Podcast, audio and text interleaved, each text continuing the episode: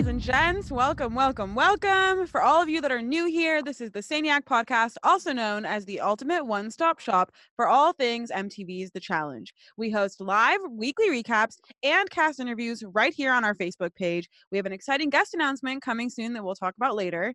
We also have an awesome website with a ton of challenge content for you guys to enjoy, including news, written recaps, quizzes, graphics, and a whole lot more. So you can check us out at saniac podcast dot com or at Saniac Podcast on Facebook, Instagram, Twitter, and Reddit. I'm Shawnee Suisa, podcast producer from Los Angeles, and this is my awesome co-host and O G Challenge viewer, Zach Calhoun. I really wish I was Bear. Like, really. I mean, you're not far off.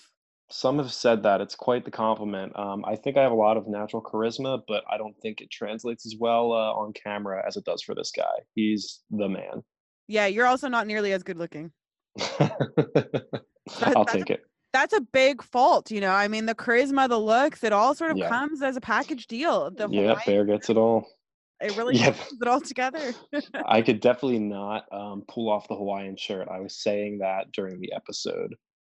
I I don't know if there's ever been anybody as authentically charismatic on modern reality T V as he is, because if you think about a lot of the characters we're so used to now, you have people like Gus and, you know, all these other cats coming on who are super rehearsed, super lame, just very monotone almost. There's just so little passion, and yet they believe they're so full of passion. And so we have a lot of those kind of almost like meaningless characters with really little personality, pretending as if they have like these massive personalities because they're throwing out really generic, you know, one line, oh, they slayed that person, they canceled the other person. But at the end of the day, they're all lame, and they're, you know, you can see it. You can see that it's all front for the camera. And with this guy, I mean, he just, he just goes at it. It comes so naturally to him. So I think that's something that he has in spades way, way, way more than a lot of the other guys. Um, and, you know, just in terms of reality T V in general, we haven't really seen characters this authentic in a while.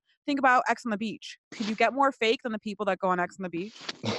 Well, Bear certainly has more natural charisma than Gus, and we will discuss that, guys. Spoiler alert, we're actually going to talk about Gus in this episode for a little bit. You always know who's going to go home based on who gets the most camera time all of a sudden during these episodes. You know, they, they were quiet and wallpapery all season, and then boom, they're, you know, four or five interviews deep within the first twenty minutes of the episode. Some people, I think, were worried. I know I was one of them that Bear might go home because he was getting a lot of camera time, but then I realized that he's just immune to that. He's a star. He's going to be on that much uh, of the episode every week. So get used to it. I didn't really think he was going to go home, because who did we interview that said that they were the elimination beast? Somebody like, did. Yeah. Somebody did that, say that. Yeah. I think I, th- that was I the think Nolans? They, Yep. Yep. They definitely said that. So I was kind of using that to think like, okay, we'll get some more Bear. I'm good with that. Exactly. So I, I also had that in the back of my mind. We, we really hate spoilers, but just, you know, they dropped that one line and I held on to it. So I have a feeling that, you know, he'll be around for a while, and in a surprising, you know, surprisingly so, because a lot of people really underestimate him in terms of size and, you know, ability. They think he's just all talk, basically. Yeah, Hunter made a comment about Bear. It was either during the episode or on the uh, the after show that's going on right now about Bear being like tiny, I think. But Hunter's like a short dude. I guarantee you Bear's taller than him. Have you at all been following Bear and Theo's journey in Thailand, doing like Muay Thai and Thai boxing, like all this crazy stuff? No, but I need to. Oh, okay, so it's incredible. I mean, they are bulking, like they're not necessarily bulking up, but they're definitely getting cut, like to the point where it's crazy. They're working out every day at this gym. I think Theo just went home though the other day, but they've been fighting nonstop with like these psycho Thai guys who are killers in the ring. And so I think they're really they're really putting in a lot of training work, and you know, I'm I'm excited to see his future on this show, and we know he's coming back because of the deal. Yeah, and um, that will actually play in later into our episode, guys. So if you're here with us now, we are doing things a little bit. Uh, it's it's kind of like a special episode this week. I was struck by the inspiration, like, all right, I want to talk about this shit. So uh, the way that we are going to do this is that we're going to do the recap of tonight's episode to start. And then we're going to end the episode. We're going to go right into uh, what I've been talking about, what we've been posting about Um, I, I think I, I know I'm not the only one who's waiting for some season thirty-four news to come out. Uh, Shawnee and I always say that we don't do spoilers, but we do we do cast spoilers. Like we're yeah, always paying attention to who's getting format. cast. Yeah, yeah, yeah cast yeah. and format. Once, once that all goes down, I'm, I'm I'm good. Like that's always fun to get into. So we don't have any news yet. You got to think that season thirty-four is being cast right now. That there's calls going out. Nothing has has leaked. So I know that people are hungry for that. So what I was thinking to myself was, well, how can we combine all of this? How can we talk about season thirty-four? How can we talk about old school versus new school, which everybody still talks about on a weekly basis? So I combined them and I thought to myself, um, what would be the point of this is realistic, realism. If we're going to get an old school, old school versus new school season, what's it going to look like? And how is it going to be pulled off? So that's what, that's the way that we're going to break it down. I'm going to introduce my part of it, and then we're all going to talk about it. Mm, yeah, and I'm definitely going to be devil's advocate on that one because I know I've been seeing lots of posts about how uh, people are sad, like Bananas is off and people, you know, miss all the O Gs and stuff. And I'm just really in the whole other camp right here. You know, I've been watching this show forever, but I love change. I love evolution and I love progress. So I'll be, you know, all team Ricky on this bad boy. And I can't wait till we get into that good stuff later. So if you got some, you know, philosophies down in terms of what you would like to see on an O G and new school season, keep those in your noggin and bring those back in a little bit. Um, all right, Zach. So Zach took the notes again this week because my mom is still all fucked up. And he did a pretty thorough job. Everybody should give Zach a nice round of applause for taking notes. It's going to be an adventure. Um, admittedly, they started off stronger than they finished. Uh, by the end, I kind of got into my usual habit of, oh, I like this. Here's my comment about it. Uh, didn't really highlight it as much. Yeah, definitely not as organized as my notes are, but what, yeah, what so, you know, yeah. Well, listen, Shawnee, when I write down my notes, I'm doing what, what Gus does, you know, I'm writing down what I want to say because I think it'll be funny and, and look good on camera. So just don't go stealing my lines. Okay. Oh God. That's he joke, really guys. does I'm... plan everything. You can just oh, see oh, it. Oh, we will talk about it. That was the most rehearsed. It was really funny. Anyways. All right, guys. So let's get into this episode. We start off in the house, you know, the Brits coming back in. I mean, it is so crazy to me that these challengers have allowed this British alliance to only have one person go home. And that person like wanted to go home because Zach had that wedding thing, whatever the fuck was going on. I mean, it's pretty insane to me that they've allowed this to, to keep going on. Like they're, they're really not working even remotely hard enough to get a Brit versus Brit elimination. Yeah, it's, I, I mean, Wes has made it his mission to go after Bear, and it's resulted in two teams going home that are non-Brits. It's yeah, they're wiping them nothing. out. Yep. They're wiping, and you want to know what the funniest thing to me is, like about the whole thing, is that Bear, you would you would just assume like these guys are such big targets. They walked into the house. You've got Ashley, Theo, and Bear, who are you know both like aggressive in their own ways, some physically and some personality wise, and yet they are still somehow like. Do you think it's that big of a deal that Ashley is paired with Cam and Theo is paired with Kara? Because I think that's their saving grace. Like, could you imagine if, let's say, Theo had paired up with, like, maybe an Ashley? You know what I mean? And then yeah. you had, you know, Ashley Kane pair up with, let's say, like, an Amanda or something like that. I mean, are, would those then be the first two targets out of that house? Like, how would that have worked out where they would have been bigger targets than they already are now? It's it's almost like they have everybody with their blinders on. Yeah, there's this weird social clout that that Kara and Cam have. So everyone mm. talks about the Brit alliance, but nobody talks about them. They're obviously a factor in the Brits having to go home.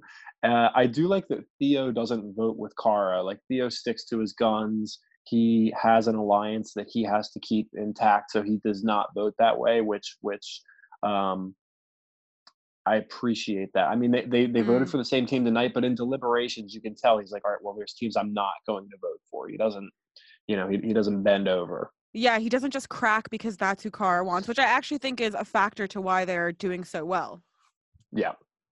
Um, all right, so then we get um, into probably the juiciest bit drama-wise of the night, which was uh, Bear, or I guess the foundation for the juiciest bits drama-wise, Bear talking to his girlfriend who's at home. You know, we've spoken about this before uh, on the pod, I think during episode zero when we were talking about the prospects.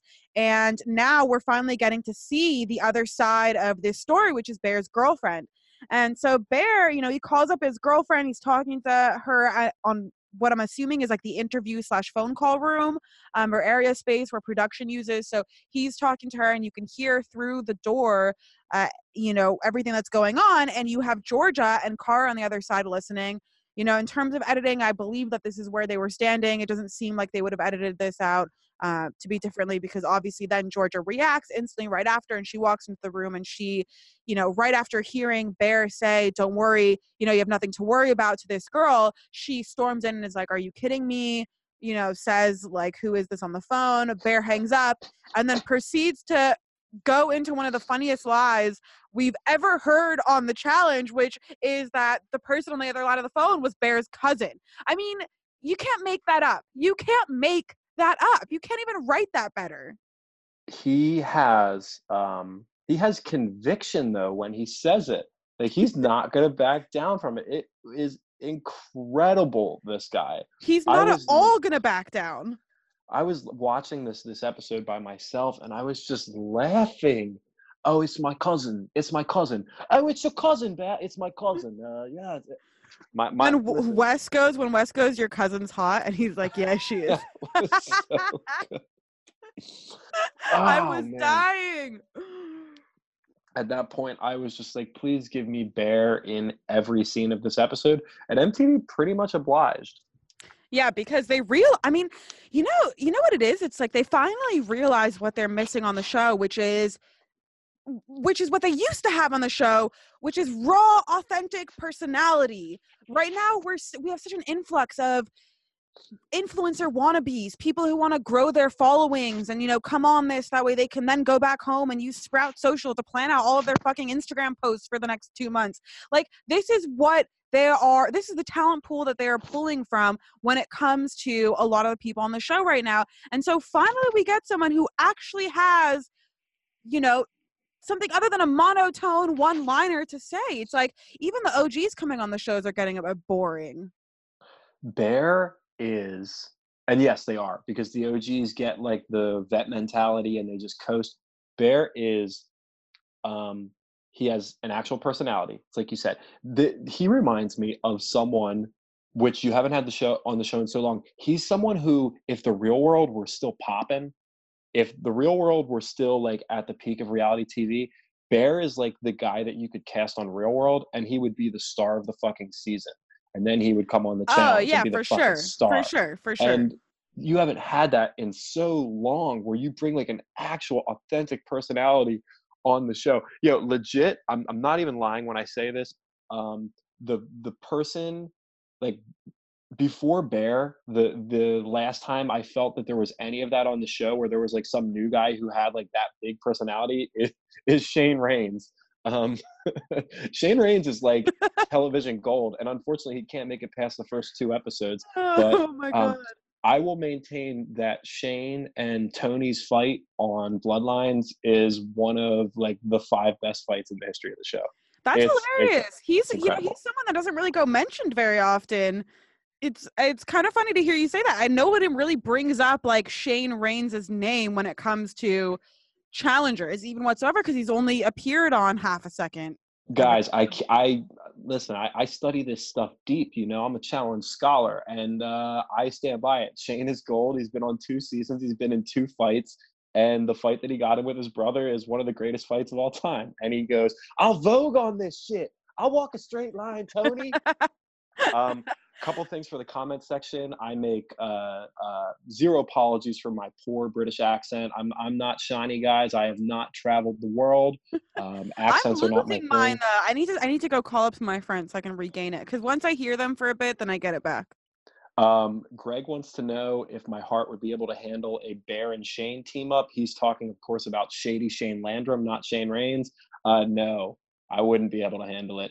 Put give me Bear with Shane or Bear with Devin. The, that would just be whew, incredible. Ooh, Bear with Devin would be dangerous. Like the, the I would be I would be worried for the mental health in that house if Bear and Devin teamed up. That's, if they teamed up, oh my god. Honestly, they'd have to have a psychiatrist on hand. Like they really would. You'd have people having panic attacks all over the place. Like that's that's. You know, did you see that post in Challenge Fans, or was it Challenge Talk? Someone goes, oh, if C T or Bananas was still on the season, they would destroy Bear oh, mentally. God. And then they would destroy him physically, because it's only because there isn't Bananas and C T still in the house that Bear is somehow managing to, like, maintain his non-destruction. Are you out of your guys' mind? The person that posted that needs to have some serious self-reflection.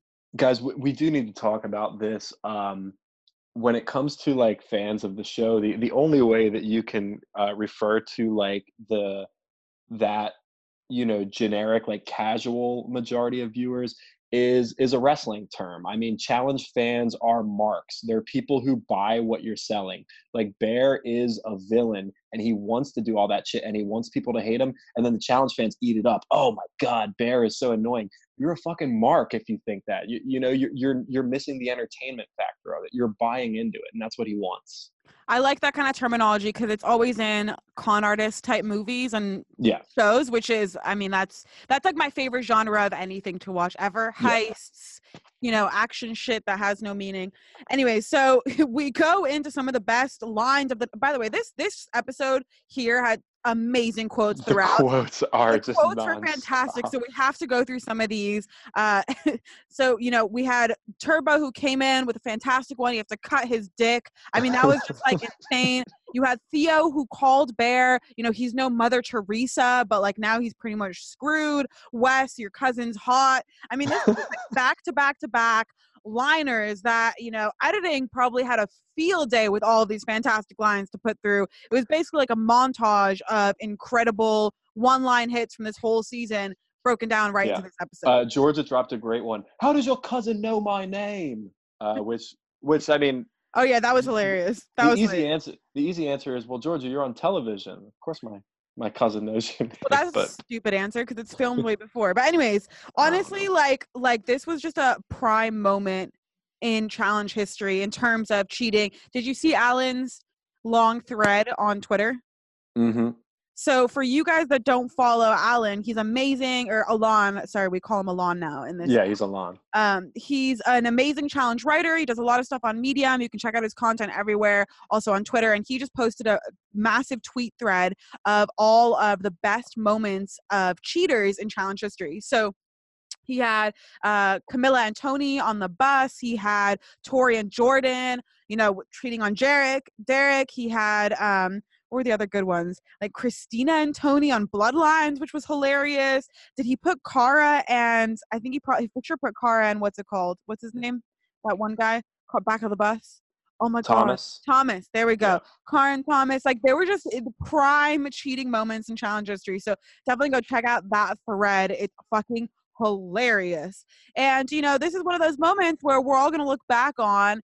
And at least some of us will be able to see the massive hypocrisy in the Challenge fan community, because when other people cheat, we hate them. When other people cheat, we can't stand the relationship. You know, when other people cheat, it's like, oh, end of the world. They're never going to make it. They're evil people, horrible humans. They don't deserve each other, or they do deserve each other because they're so horrible, blah, blah, blah, blah, blah, blah.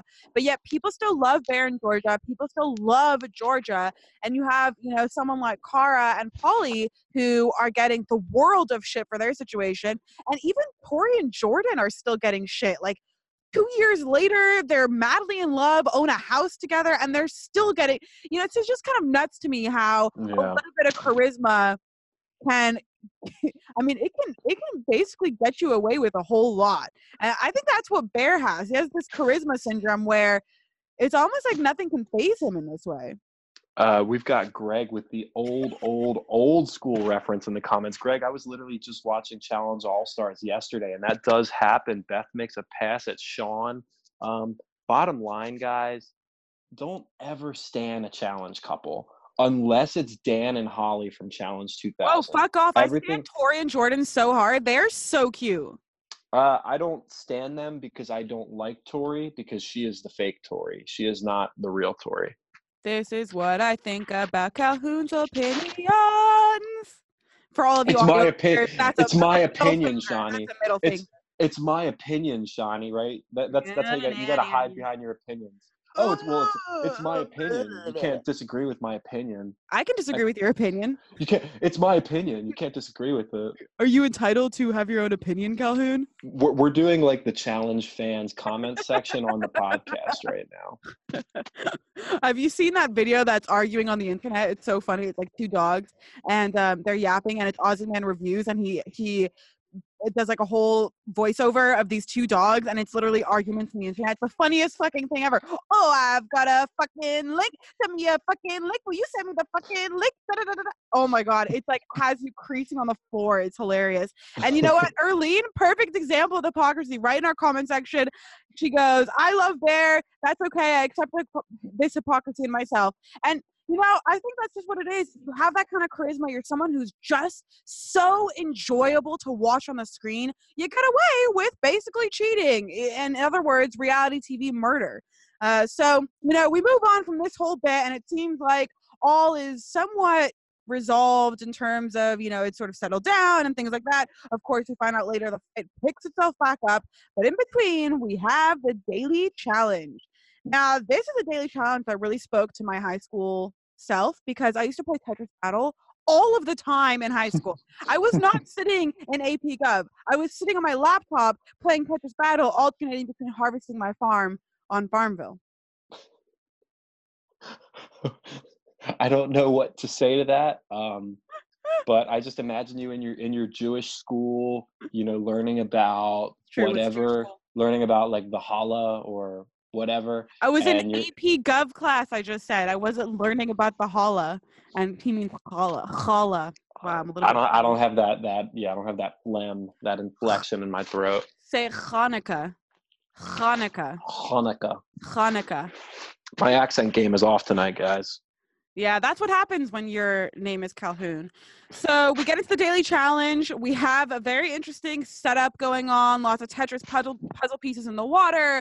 We have, you know, the foreshadow from before early on in the episode where we see Dee learning how to swim. So then she, you know, that storyline is hyped up a lot throughout this moment.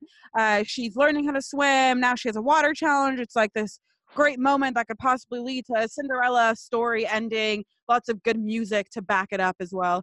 Um, and this challenge breakdown, in case you guys haven't seen it. Hold on.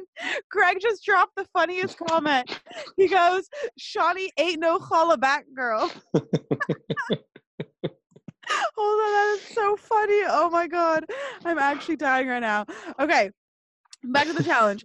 So it's called Brain Freeze. There is like ridiculously cold water, but it's not even that cold for anybody who lives in wintry places.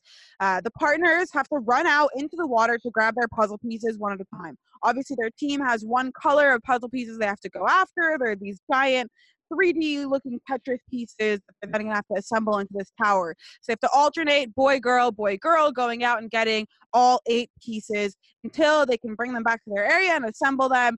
And, you know, whoever the top three to build their tower first are the ones who are in the tribunal. And, you know, I mean, this was This was a challenge where we also really got to see what Wes was talking about with the fact that there's really bad swimmers on the show. And we see that because Cam is the last one to bring her pieces. And he well, mentioned that. Uh, another thing that Wes mentioned that I want to point out to him, or that I want to point out on here, is he talked extensively, uh, essentially, about how he whips his partners into shape uh, when they're on seasons. So... Uh, Tina, I actually just got a haircut. Uh, yeah, you know, he got a haircut. A little, left a little length on there, uh, but, you know, trimmed up some other areas. Um, Wes mentioned how, you know, he would be running Teresa around, getting her ready. He, w- he would just be training with his partners in a way uh, that if they couldn't, if they had a, a problem running distance, they, then he would have them running distance. Now you see a shot of him teaching Dee how to swim and hold her breath. Honestly, what he did is the smart thing to do. Like, being comfortable with going under the water, mm. that's the key. I think that's what scares people the most, is going underwater and acting like they're just going to sink and drown. You know, getting them comfortable underneath the water is the way to go. Are you, were, did you learn how to swim, I mean, when you were really young? Or what was your, what was your swim life like? Okay, I'm really happy that you're bringing this up because I have always had a chip on my shoulder about people that just can't fucking swim. Like, what the hell, guys? Yes, I started taking swim lessons, I think, when I was four years old, three, four years old, mm. and um, have always had pools in my life, whether that be community pools, whether that be going to the beach, mm. going to a lake house. Um, And you watch this show and it is astounding how many people can't swim. We talk about how people jump in the water, hold it, plugging their nose. Who does yeah, this? I didn't, I actually didn't know that this many people didn't know how to swim yeah. because like you were four years old. I was like a few months, like the second yeah. that, you know, we all as kids were in the water literally before we were a year old, like just, you know, paddle, whatever, like those yeah. baby swim classes, all that kind of shit. Like our parents enrolled us in all of that.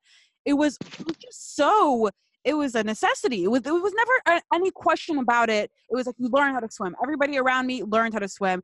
And, you know, so as I got older, I realized that might be some, you know, somewhat related to privilege and having pools or having the ability to have people teach me and things like that, whatever. But I do think it's such a basic necessity in life. There are going to be so many instances, unless you live in like a freaking concrete box where you might need to learn how to swim. Like, what happens if you want to go on a cruise? That's a really important uh, thing to do. I, uh, in high school, and some people will argue how long ago that was for me, uh, but um, we had swim class in high school. You know, you had an actual swimming curriculum, and they would test you at the beginning of the year, and then they divided you into two classes. Essentially, it was competent swimmers and then people that can't fucking swim. And I was shocked looking back on that, reflecting oh, with, with, with like a group of friends. I remember standing around with my group of friends like, man, I really can't believe how many, you know, it, all right, people are assholes. I'm an asshole. I was, I would be like, I really can't believe like how many, how many losers couldn't swim that we went to school with. And literally like seventy-five percent of my group of friends looked at me and were like, yo, we were in the low swim class. Like, take it easy. And I'm just like, are you guys serious? You can't swim? It's honestly crazy. It's crazy. I actually, it's actually hilarious how often that happens. Hi, Katya, I love you. One of my Colombian friends just said hello. Everybody say hola. um, yeah, it's it's it's nuts to me how they go on these shows that are so intense. I mean, you have Irving in the comment section who just dropped that that literally, okay, someone on Survivor, right? Based an island-based show can't swim. So this guy decided that it would be all right to go on a show surrounded by water with like a heavy focus on water and not know how to swim. I just think that that's so fucking nuts. Also, you know, something else that people have to remember when it comes to like appearing on these shows and on these challenges. And, you know, Wes talked about this a lot on his interview, and it really rings true during these moments, is these people aren't there to compete, right? A lot of them aren't, especially nowadays. Yeah. And it just shows more and more throughout all of this kind of process. And, you know, I I honestly think it adds a little touch of hilarity when people fuck up on the challenges. But this isn't hilarity. This is like personal safety. Yeah. And somebody comment that uh, Dee was traumatized. She almost drowned, whatever. Like, I almost drowned a few times when I was a kid. There was one time, I think I was maybe like four or five years old. I almost drowned in a jacuzzi, and my sister came and rescued me while all the adults were inside. And it's like, she'll never live it. She'll never let me live it down. Like, this is like the big story of the family. Tova saved my life. You know, like without Tova, I wouldn't be alive. You know, the parents, like they were all inside, big barbecue, da da da. Like, I've heard all the bullet points of this so many times. But that should be no excuse. If you almost drowned, the one thing you should learn how to do extra is how to swim, so that doesn't happen again. Um, it re- like the thought of having a child unattended by a body of water that doesn't know how to swim or doesn't have some kind of life safety instruction, uh, it's terrifying. I may or may not be bringing a child into this world, and the thought of that is fucking terrifying. I will never have uh, uh, someone in, in my family ill-equipped to swim. And um, one thing I will, I one thing I did note though, we were all denied the pleasure of watching Leroy participate in this challenge. Um, mm. For once, I, I found myself wishing that Leroy and Shailene were still in the house, because I really wanted to see Leroy tackle this, tackle the ocean. I, I think Leroy would have done better than Cam, though, in this situation. It's, I don't know, it just seems a little bit off. Anyways, let's move on into the more good stuff, right? We have the actual challenge happening. First place, who takes it away? Wes and D, a very, you know, Cinderella finish. There are lots of music going on that's, you know, quite, woo, this is happening. The person who couldn't swim now won the challenge. Everyone's very excited. Second place, we have Nani and Turbo. I'm kind of getting a little sick of this because it's clear that Turbo is the one who's fully carrying this team. And I don't know. I just feel like there were there's a lot of, like, I would have rather Leroy be with a beast female partner and be a little bit carried throughout this season than have somebody like Nani be carried throughout this season. It's a personal preference. Nothing really against Nani. I just don't really want to have, I don't know. I just feel like it's a bit of a waste of carrying somebody through. Like, I would have rather Amanda be carried through this fucking season and finally get herself a win. You know, I don't oh Amanda and Turbo would have been awesome. Nani swap Nani and Josh would have been entertaining as hell, and then Amanda and Turbo, I would have been in for that. Yeah, that would have been true. That that would have been a good a nice little duo there. Um third place Yo, Erlene. Early, and that's our secret weapon running wild through the comment section. We love when Steven Carmichael comes to town. That's yeah. why we always tag him. What's up, Steven? All right, so then we got third place, Theo and Kara. You know, it's it's uh, hard to say who's going to win these anymore. I don't know how people are doing power rankings at all for this season because there's so many teams swapping in and out of this tribunal, so many teams with the potential to swap in and out of this tribunal. And it seems like, you know, we're getting down to the nitty-gritty here. Finals are coming up, and this is a pretty intense group competition-wise. Man, Cara and Theo getting third was lame because they get third, and it's like, okay, here we go. Another scene where Cara talks about Kyle. And uh, Cara, for all the charisma that Bear has, Cara really doesn't have that much fucking charisma. uh, like, she's not that good. She scripts her lines too, and uh, whatever. Move on, as Steven wants us to. They they all script their lines these days. Uh, you know, and I think the thing with me is, is I really like Theo, so it's hard for me to root fully against them because I'm such a Bear fan, and Theo and Bear are so close, and so it's just like I feel like I'm stuck between a rock and a hard place, and, you know, at the end of the day, I'm much more pro-Theo than I am anti-Cara, that's for sure, because he's from fucking Love Island. The two Love Islanders have made it this far in the game. Like, it's just such an – it's just – it's amazing to me that I've been talking about getting these guys on this show for so long. They come on, and not only are they entertaining, but they're incredible competitors and doing so much better than I could have ever expected. It just feels very – there's like this internal satisfaction that comes from watching them do good. So I like that. Although I would like to see Kyle and Maddie win more of these challenges. It seems like they're really not living up even remotely to their potential. I don't think Maddie is. I think Kyle is killing it. Like, he looks in shape. He, uh, I, I think he's been performing really well. Maddie, and you have to kind of blame uh, Alon on this. Uh, Alon, the writer for Medium. I mean, he hyped Maddie as a possible, like, Laurel two point oh. So when you come in with that kind of a, of a hype job, you got to actually bring it. And she hasn't really yet, aside from her elimination, which wasn't that hard of an elimination to win anyways when you look at her competition. We have a comment that's a little bit confusing to me in the comment section. Olivia, if you can please clarify, who's the horse girl and who's the dwarf boy? I don't actually know who she's. I, I think that's that's uh, she's probably talking about Pauly and Cara, or Cara and Pauly.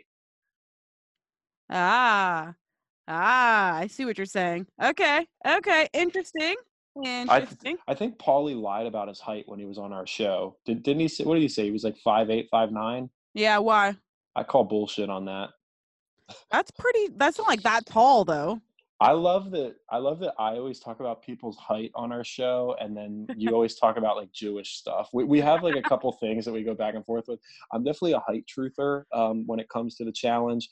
I want to say Johnny Johnny's probably like five seven, five eight, and Paulie's probably five six maybe. He ain't five nine. I don't know. I I could see Pauly being more like a five eight. I mean, who knows? I, I'm a really bad height judge of character because everybody to me is just taller. I see yeah. everything from down low. We've never met in person, but Hello. I've heard uh, I've heard and seen enough to know that you're short as fuck. Yes, and your personality small as fuck. Okay, so we go into voting and tribunal. da da da da da. You know, they walk in there. It's like, welcome to Judges Day. I think that's what Theo said, which was really hilarious. Um, these seem like pretty simple deliberations. Nothing too crazy as they're walking in there. I mean, I don't know. It just it doesn't feel like there's as much drama now because they're getting down to the point where there's so few teams to put up. And hold on, Shawnee, real quick. I'm sorry, guys. I, I do need to address this in the comment section. Don't ever trust what online says about height. Like, that's that's a classic trope, guys. Like, people fudge their height. Basketball players' height is always fudged. Like, uh, you know, Allen Iverson was always billed as being six foot, but he's he's legit like five nine. You know, like basketball no players always way. yes, yes. Athletes always fudge their height by an inch or two. That's that's a classic trope. And people who are on the challenge, they do the same thing. And we've always said one thing I always point to is that Mark Long on that show looked like a tall motherfucker. He looked like an Adonis of a man, which he is, but he's only like six one, six two. And I will never forget the picture of Billy and Mark Long where Billy is fucking towering over him. Billy's six four. And yeah, he, so that, he was taller than all of them, taller than C T, yeah, taller than, than C T. Yeah, yeah. That, How that, tall is C T? Like six one? Yeah, C T's probably yeah, like an inch or so smaller than Mark Long, if I had to guess. Yeah, I my opinion on Devin has really changed since finding out he was so tall. Like that guy just got way hotter because I never thought he was that tall. You can't see it that well on screen. It's hard. He's got some height. Yeah, remember when De- when Devin and Camilla had a showmance? That goes forgotten. Oh my god. Devin and, Devin and Camilla was a thing, guys. We have to talk about that. That's hilarious. Nobody ever talks about that. Yeah, De- Devin and Camilla. It happened. Devin and Camilla for exes. Let's do it. Oh, my God. I actually, like, this might be an unpopular opinion, but I would like to see her back on the show. I think that there's, I, I think she has something to val- you know, of value to bring to the show. I think she's also changed a lot since being on the show, since having her really intense emotional outbursts. I've recently been confronted with a lot of mental health, you know, issues around me in my personal life, not like myself, but for close friends and family. And so I've seen what so much of that can do to a person and how it can really drive them crazy. And watching somebody overcome that and, you know, growing, I think she still has a lot of um, addressing to do when it comes to what happened on the challenge. But if she did, I think it would be a cool character. It would be a cool character development to watch on our screen from this person who, you know, was really you know, had a, a really, really low moment in their life where their ignorance was at an all-time high and, you know, them and their moral structure was at an all-time low. And to come back and redeem themselves, that's something that we need to see. We need examples of that in our world so people can also grow with themselves.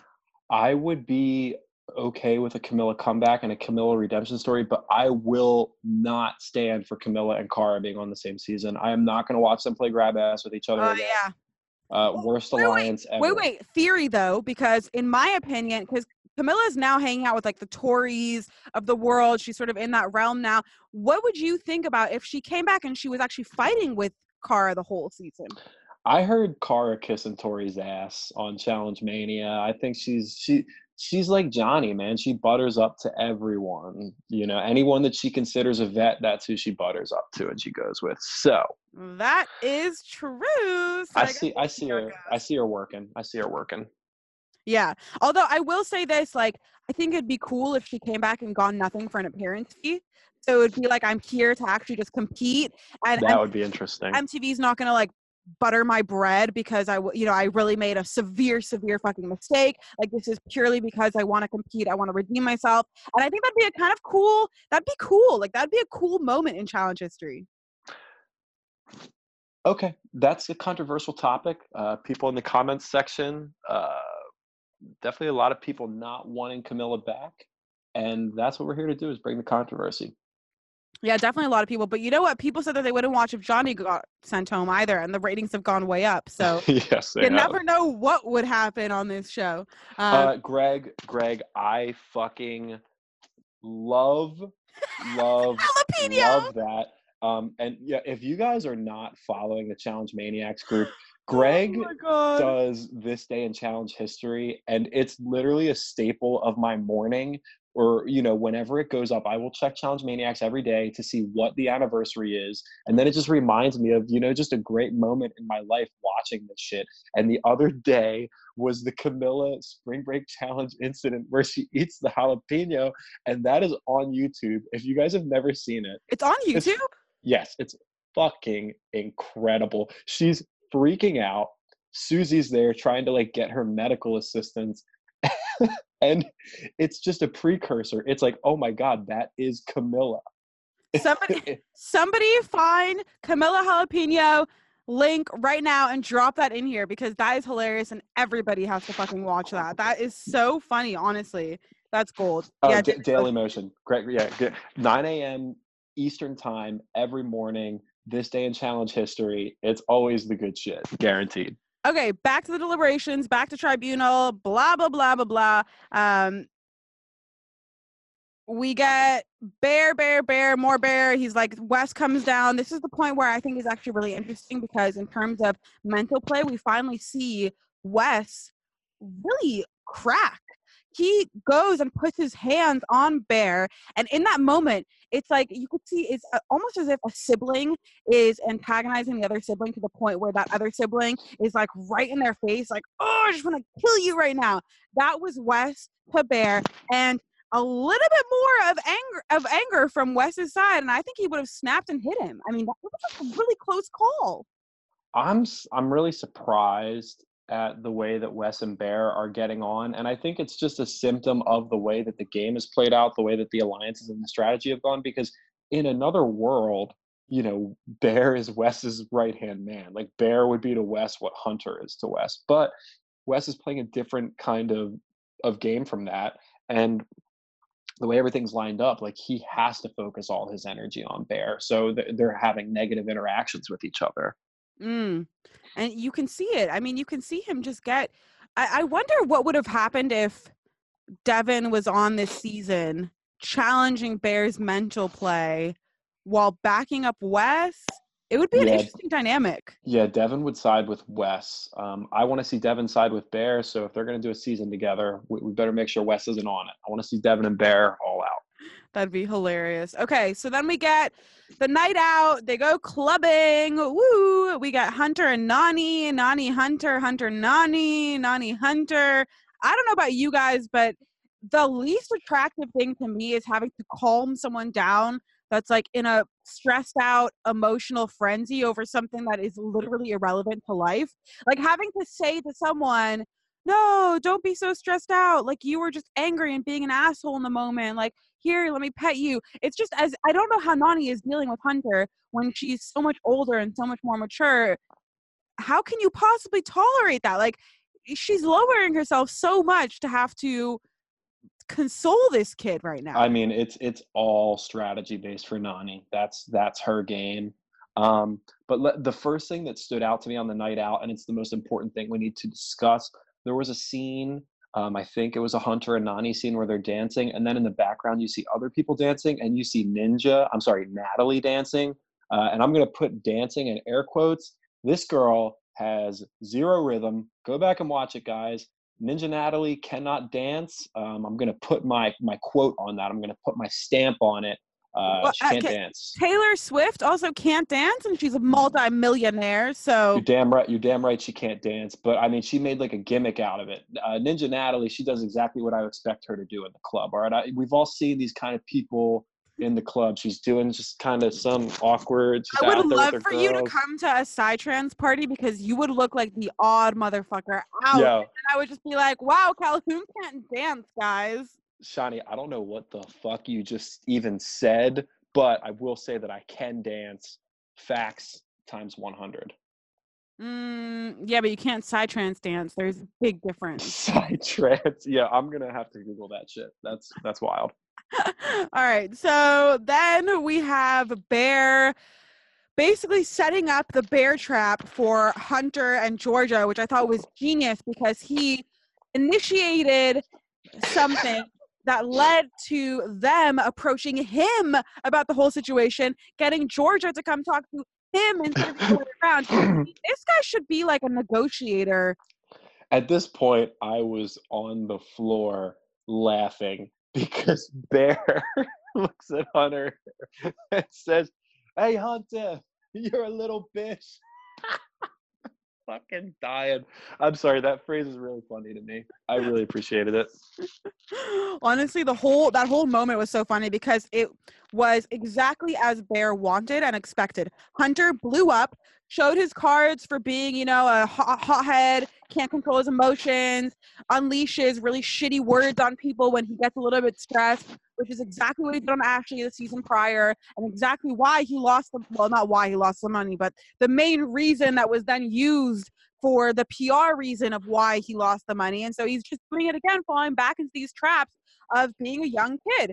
And what was, what was, um, what did Wes, what did Wes say? He, he goes, oh, he, he was like, it, it, a challenge isn't one with this. It's not one with these. It's one with this. Yeah, and then he goes, "You're acting like a young, not cool person right now." And that yeah. was so, it's just like exactly what I was thinking when I was watching Hunter blow up, because how could you not grow from from having done all this stuff already? Like, it's it's like he comes back and dives right back into the same patterns. It's just a little bit lame.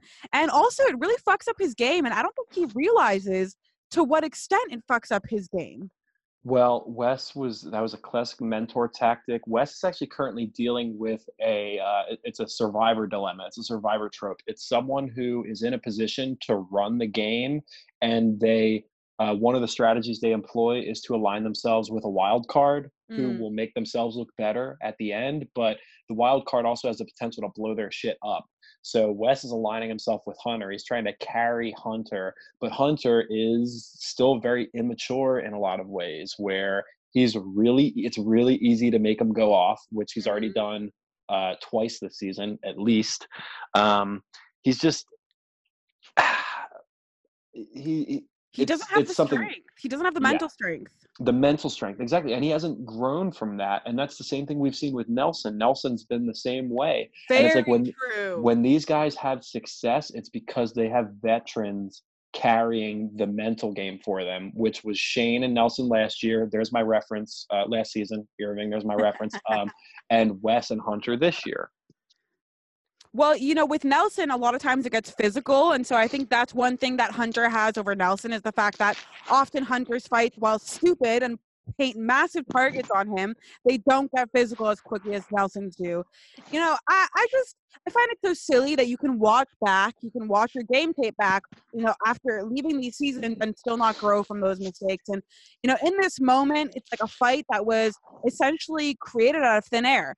Bear threw a few lines out there that weren't even oh, gonna great. happen and ignited this whole mess that then led to a lot of people looking at Hunter in a different way.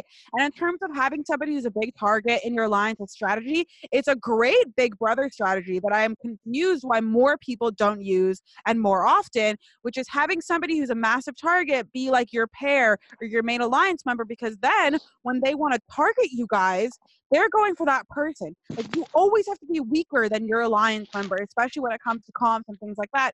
And so it's funny to me that now we're on the challenge, we're seeing that sort of, you know, roll over a little bit. I don't know if Wes is really thinking that. I do think Wes wants someone with a level head. He just sees Hunter outside of the house and sees how calm, cool, and collected he can be. And, you know, under the stress of the challenge house, it's pretty apparent that Hunter can't maintain his outside persona in the house. Well, let us let uh let that point lead us into what I thought legit was probably the best strategic move in the entire episode. Let's talk about this fucking veteran move. They get back to the house from being out at the club, and Nani immediately diffuses the situation. She, instead of letting Hunter stand around and wait and get in a drunken fight with Bear, Nani immediately takes Hunter into the other room and fucks him. And wow. That, what a genius move. She's like, listen, I'm going to do my Nani stuff right now, okay? I'm not going to let this this ally of mine get into a fight and go home like Corey did last season. I'm going to take him in the other room. I'm going to distract him with my lady stuff. And then he's just going to pass out and wake up in the morning. Genius move. Props to Nani. It was That's- genius, and it would have been even more genius if she had continued it into a entire morning of morning sex, so we could wake up and fuck up shit and start with Georgia again further. So I totally agree with that for sure. Nani knew that she had to just get him into bed because otherwise he was gonna go off and continue going off. So, you know, she sort of helped a little bit. You know, we'll we'll call it a fifty-fifty. It worked.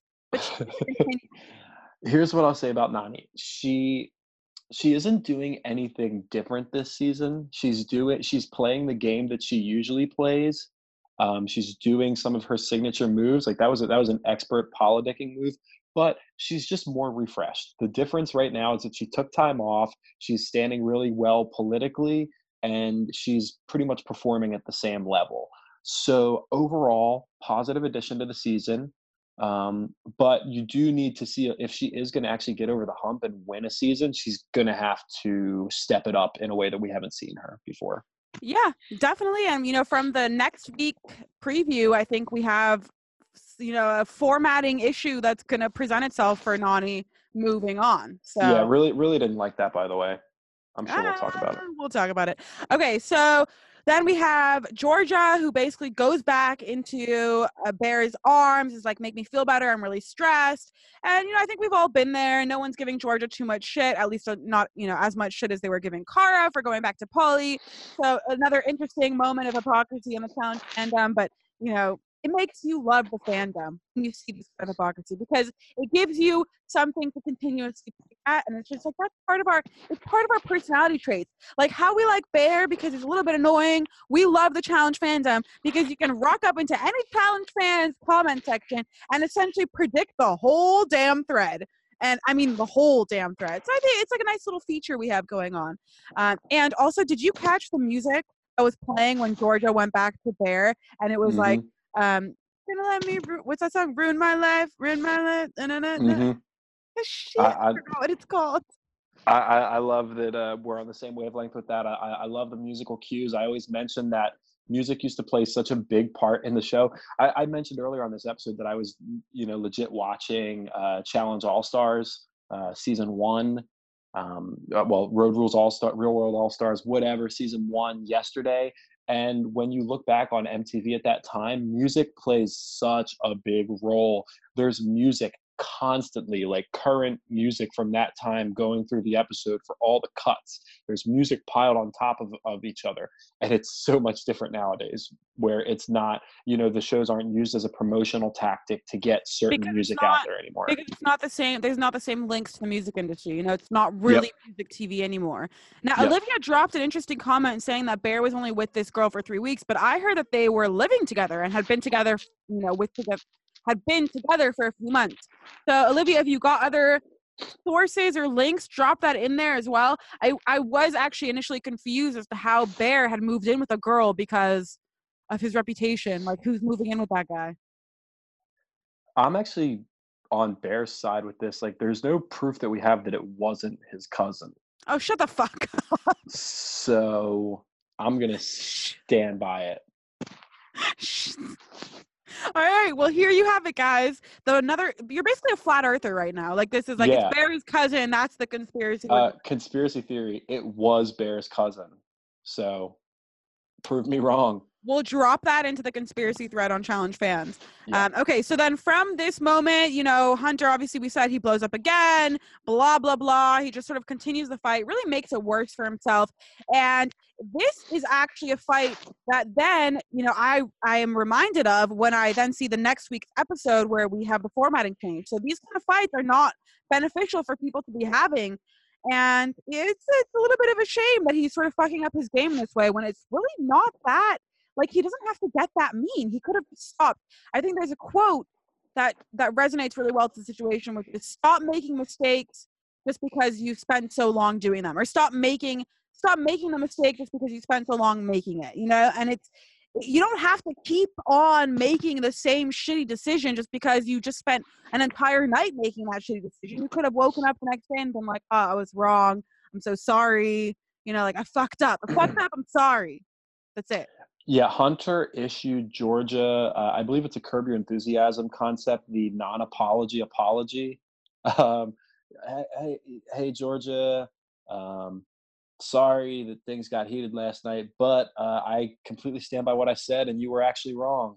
And then it just kind of goes off from there. It just It's just like the worst way to apologize to somebody who's like an emotional, in an emotional, emotionally vulnerable state at that, you know, that moment. How, how are you going to go and do that? Also, doesn't Hunt, again, this goes back to the whole he doesn't learn thing, because shouldn't he know by now that's not the way to say sorry to someone in the challenge house? Like, you're trying to diffuse, diffuse, diffuse when it's your partner. That's it. He is a, he's a bit of a thick-headed individual. Really got to improve that mental facts. game. Facts, facts, facts. Okay, so then we move on. We go right into the killing floor, and this one is exciting. We have an O G challenge elimination, back to the elimination stage. One of my all-time favorites, you know, apparently one of T J's all-time favorites. It's a basic, all-out pole wrestling competition, and I mean, I was excited for this. I was really excited too. When when you see the classics, uh, it really does get you fired up. Now, I don't abide by it the same way. You know, if you talk to certain people, I, I would say the the the majority opinion held on the pages and within the community is like, oh, pole wrestling, hall brawl, or the, you know, just the two, not only the greatest things about the show, but like the defining characteristic of of who's the best. Like mm. people people use hall brawl as the measuring stick on who's the best, which I think is a flawed but um, I don't metric. Like, I, I think hall brawl is, is I don't think hall brawl should be in that category. I love I love it as an elimination, but I don't think it's a good way to judge how good somebody is. I think hall brawl and pole wrestle both can be epic if the matchup is equal. Um, and that's really what it comes down to. But if you get a situation where you have Wes going up against Big Easy, you already know what's going okay, to happen. Yeah, but no, no. I actually disagree with that, because in one of my favorite hall brawls ever was C J versus Zach. And that was one of the greatest battles. And it was a moment that could have potentially flipped the game and changed Battle of the Seasons. And I was so sad that C J couldn't pull that one out, because it showed that skill can factor in and it's not just size-oriented. And For certain.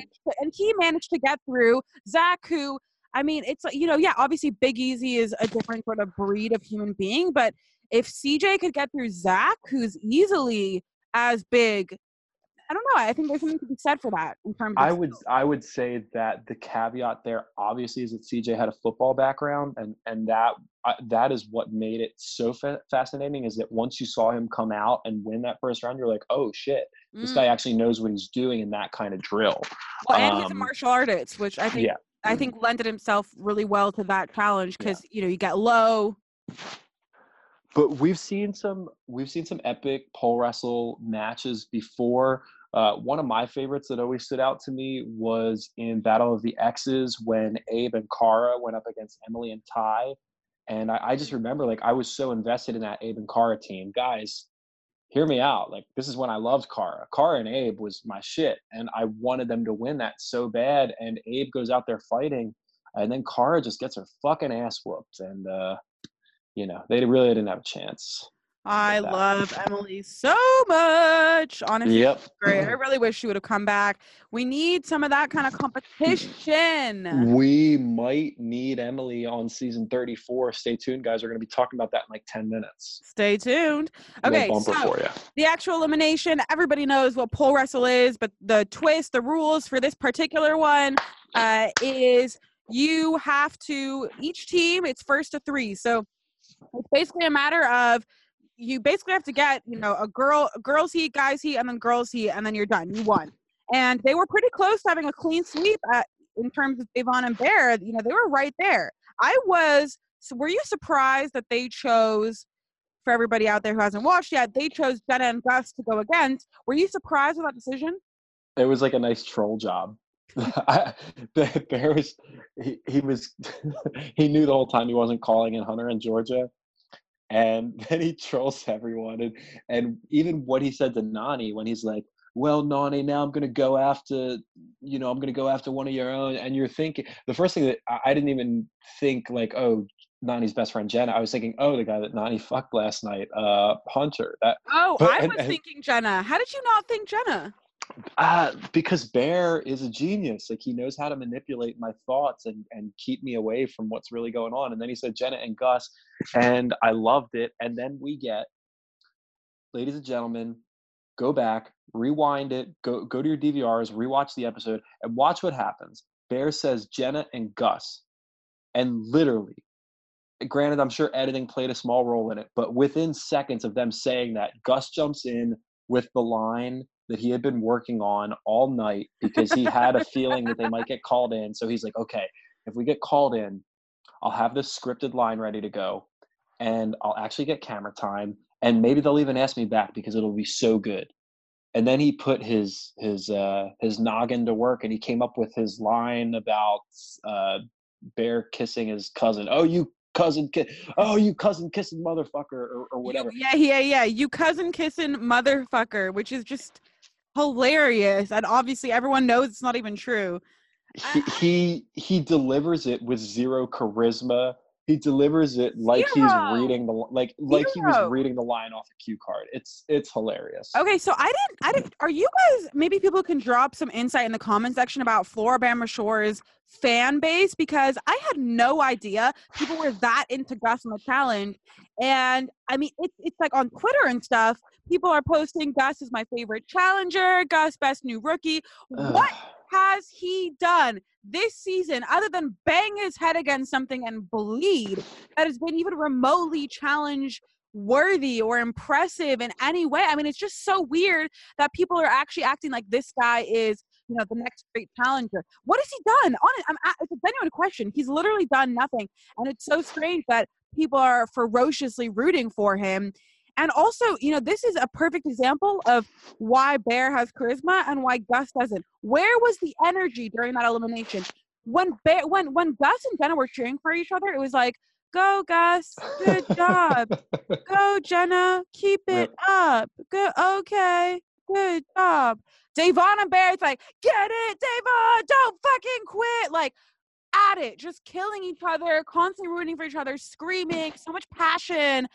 I, I mean, you have Wes saying knee her in the forehead, and Jenna is, you know, deer in headlights, not saying a word, and Devon is like, what? What? Okay. Yeah. Knee in, okay, okay. Put your knee, oh, in her head, okay, okay. Like, there's passion. There's actually emotion there. You can see they actually care. I mean, it's it's almost, we didn't really lose much by having Jenna and Gus go home. They wanted it so much more. And I, I like that you bring that up about the way that they're cheering for each other on the sidelines, and they're showing that genuine passion, because it reminds me of Abe cheering for his brother on Bloodlines, and that crazy, like when he like busts himself open, that crazy uh, elimination where Abe is, is like going fucking nuts on the sidelines cheering for his brother. And I don't really get so much of a thrill out of watching like the cast members above who aren't participating in the elimination cheer, but I do pay attention to the teams that are involved. And that, hearing Bear cheering for her in the way he does, like, it just, he's playing a mental game even in that. He's getting in the person's head that's competing, and he's giving his partner just that extra edge. And uh, they both, you know, they, they both got the job done. Bear, if, if Bear it's didn't win that first round, yeah, like Bear won that first round, and it was kind of crafty the way he did it. Like, he mm. had Gus just off balance a little bit, and he took advantage of the fact that Gus is a doofus, and Gus's hands slipped off it when he was trying to go for a big wrench. Um, and that round was crucial to get them ahead to start. And then Devon just took it from there.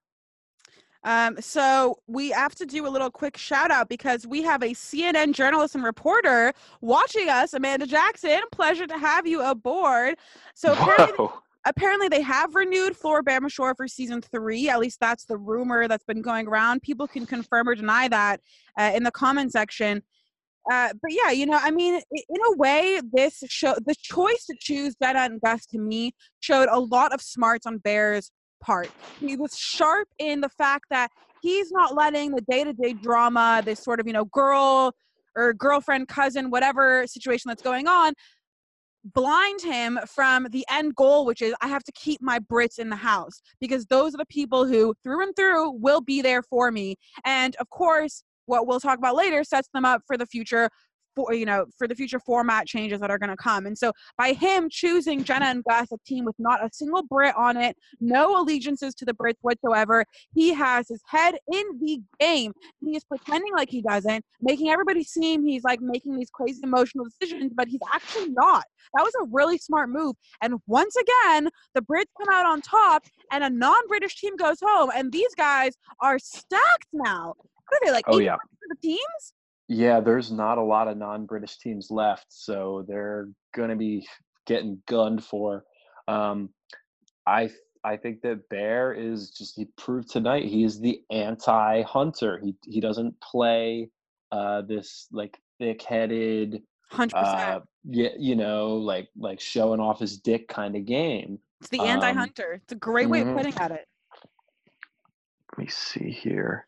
Okay, so we basically have, you know, the, the back and forth during this thing, just, you know, in case you guys haven't watched, the rundown of how it all went down. Bear wins the first round, gets really crafty in that moment.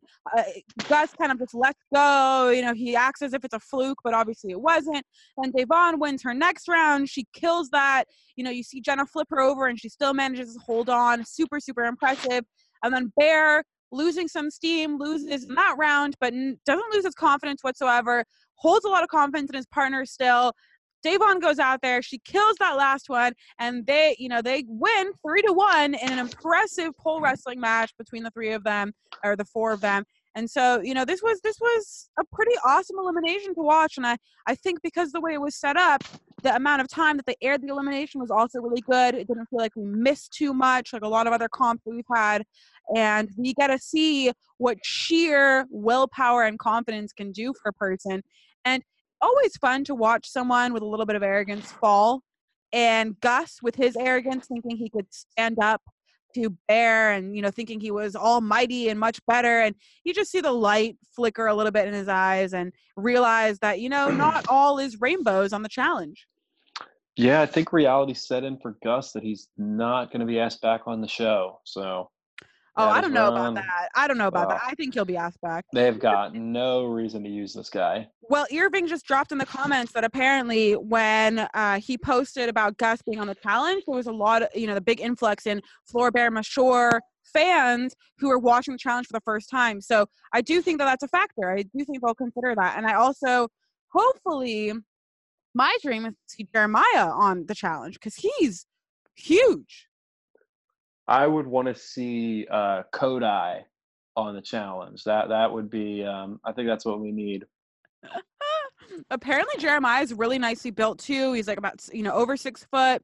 Great athleticism. Uh, he could be. I don't know what his personality is too much. I honestly only watched the first I think five or so episodes of Floribert Mashor ever, and I didn't continue it much after. But it'd be interesting to see, you know, these are the kind of people that we want to have you know, rolling through. We get new viewers, get ratings up. It's it's all beneficial for us for sure. But, you know, to act as if he was this massive personality on the show is just false. This was the first day we got a few interviews from him. And eh, like we said, you know, many times in this episode, it was all pretty forced. We have a string of fantastic quotes here uh, that we got. So we have Bear to Gus saying, give me a hug before it all starts off, which is hilarious. You know, you see Gus shoo him away. Then you have Bear, who's like Bear by name, Bear by nature. Rawr. Thought that was great. Then you have Georgia, who after Bear wins that first round, goes, Bear, you won. And then, and then Bear goes, pimp. And I was dying at that moment, creasing. It was absolutely hilarious. And then we lead in to next week's preview. Okay, I have several thoughts on next week's preview. Uh, the thing that stood out to me most that I loved was Nani dressing down Kara. Um, thank you. Give me more of that. Give me Nani saying, I haven't I haven't played in four years, and I don't know what the hell happened to you in, in that time. Okay, Nani, please. Uh, I, I will praise Nani as a true queen if she puts Kara in her place. I want to see it. Okay, but uh, in the exact opposite way, you could say if somebody is the exact same person they were four years ago, what the fuck have you been doing for four years? Has no, like, no personal growth has happened whatsoever in your life? So, in a way, it'd be a little bit weird if somebody was like, wow, you're exactly the same. Like, you've not changed or improved. You're the same human being. Okay, Kara Stan. Not a Kara stan, just a rational stan. Mm. Oh, uh, I can't believe you just called me that. Watch out, Kara Maria Defender is about to be Shawnee Suisa Defender. Oh. Uh, how, how about the fact that Marie Kara Defender is still an active Twitter account? Like, you'd think that the gimmick would have died for them. I was just looking at their account today. Oh, ah, she's the one I love. That's one of my yeah. favorite stans. She's I, actually I, great. She's great. I was looking through, like, man, I was, it just hit me. I was like, what is, what is Marie Kara Defender doing at this point? Like, I'm sure that they had a tough, tough time these last couple weeks, but probably they're doing all but, right. You know, the whole point is that in her, in her eyes, or at least what she explained to me, is that, you know, she's a stan of both Marie and Kara. So, you know, you can be stans of opposing characters. And I think that's kind of a cool idea. I like that. Maybe she can try and uh, work them back together. Marie Kara Defender can mediate definitely make between Kara and Marie. Um, okay, um, so in the next preview, we also get the formatting change that we've been alluding to this whole episode, which is dun, dun, dun, dun, they are no longer teams and they become individuals at one point or another, you know, in the next few episodes. I'm excited about that. You seem to not be a fan. That sucks. Why? We we have this whole beautiful dynamic going with these teams. The teams are working together. The teams have, like, the, we've got the alliances formed. We've got everything going here. And now they're going to do a, every person for themselves again. Is there going to be a male and a female winner? Or is it going to be like a one-winner thing, like Vendettas? How, how are they going to do it? I could see why that would be annoying after in terms of determining the winner. What I'm hoping is that they've learned their lessons from Vendetta and that it won't be the same lame final situation that we saw there. And hopefully we will have, you know, two winners like it used to be. Male and a female winner, a male and a female second place, a male and a female third place. That's what I want to see. I don't want to see, I don't want to see them, you know, have to do a whole final and then everything resets and then have a puzzle. Like, that's not, that's not going to be enjoyable for anybody. I just, I enjoy teams having to overcome the weaknesses that each of their partners bring to the table and the balance that the teams provide. Okay, you've got uh, you've got a pairing such as Hunter and Georgia, where Hunter is kind of an ass and will, will lose his head, but then you've got Georgia, and Georgia has to, like, overcome that. Or Hunter at first thinking like, okay, I'm strong and I've got a partner who I don't really know what she has in the tank, but then Georgia proving, oh, she's got all this heart, and they come together. Uh, Bear and Devon. Bear and Devon have just been okay, but you're gold. acting you're acting like that hasn't happened throughout the whole season. It's not like we lose all that character development just because now all of a sudden they change the format. I do hear what you're saying, that the team dynamic is obviously really interesting. It adds some more fascinating. All, all I'm saying is if if we get a final where it's like Kara going up against Bear, and then you've got equalizers and shit. I'm just saying, like, that that would suck. Yeah, Arlene, Arlene writes in the comments, we're going to get stuck with equalizers. And that would be the worst case scenario for me, one hundred percent, because, I mean, who wants – who I, who the who the fuck wants an equalizer throughout this whole thing? It's so annoying. It was the worst part that they did. But Wes was pretty certain when we were on his interview with him that that kind of thing wouldn't happen again. So I'm confident that M T V and, you know, Justin Booth in particular will have seen that as a mistake and not keep doing it. All right, we're going to maintain – I mean, the season's been great so far. Who are we to question? But uh, I did get um, I did get some negative vibes from that. Um, uh, okay, so let's go into our long-anticipated segment of the show. Zach, you're going to carry us off with this one. This is yes. Right here. All right, ladies and gentlemen, we are ready for this. I am going to get my list up here, and I'm going to explain – Uh, I'm going to explain things to everyone. So what I have done, as I mentioned earlier in the show, we are all kind of awaiting news for season thirty-four to drop. Uh, what is going to happen? One of the popular items that everybody always talks about is old school, new school. Let's do old school, new school. Let's do it. Let's do it. Now, an issue that a logistical issue that's presented to me and that I think everyone sees is that you've got so many different iterations of the show. How do you divide them? Now, I know Challenge Mania mentioned the possibility of an old school versus middle school versus new school, which I see the concept that they're going for, but obviously in, in that in that form, it's, it, it just doesn't it, it doesn't make sense. It's it's it's not going to, you know, you, you have to tweak that a little bit. So mm-hmm. What I have done is I have come up with, I agree with them in that the best way to do this is a Cutthroat two scenario. So you've got Cutthroat rules, which means that you've got three teams and you've got ten people on each team. And from there, you've got five men and five women on each team, and you have to break them down into segments. So I listed it as such. We've got old school versus new school versus outsiders. That is the Ooh. way that, that is the way that we'll be doing it. And the Being format outsiders. Yes. yes. I'm all so, about the outsiders. So for the old school, you've got seasons, you've got uh, the qualifications to be on the old school team. You had to have appeared on a challenge season between season one and season seventeen. Season seventeen is duel two, I believe. Uh, and then to be on the new school team, you would have to have appeared on from season eighteen, The Ruins, uh, up until this most recent season, War of the Worlds. And to be on the Outsiders team, you have to be affiliated with a non Buna Murray production show, or a, a, I'm sorry, a non-United States M T V show. So anything outside. Anything. So if if you're if you're on uh, Real World, Road Rules, Fresh Meat, Are You the One, Floribama Shore, that that all counts as uh, a, a native M T V show. So anything outside of that, Big Brother, Survivor, Love Island, X on the Beach, Geordie Shore, U K, all, all that stuff, that would uh, that would fall under the outsiders category. But they would, I my issue, my so my only issue with this is that both of the challenge teams would get slaughtered by this outsider team. Well, Shani, it really depends on the construction of the team. And I think if we do this right, you'll find that each team has different strengths. Um, and the way I broke it down was I came up with a master list of everyone. Now, the key for this is you have to do it within reason. You have to do it feasibly. Mm. Um, so I went through and looked at all the seasons of people who have appeared on the show.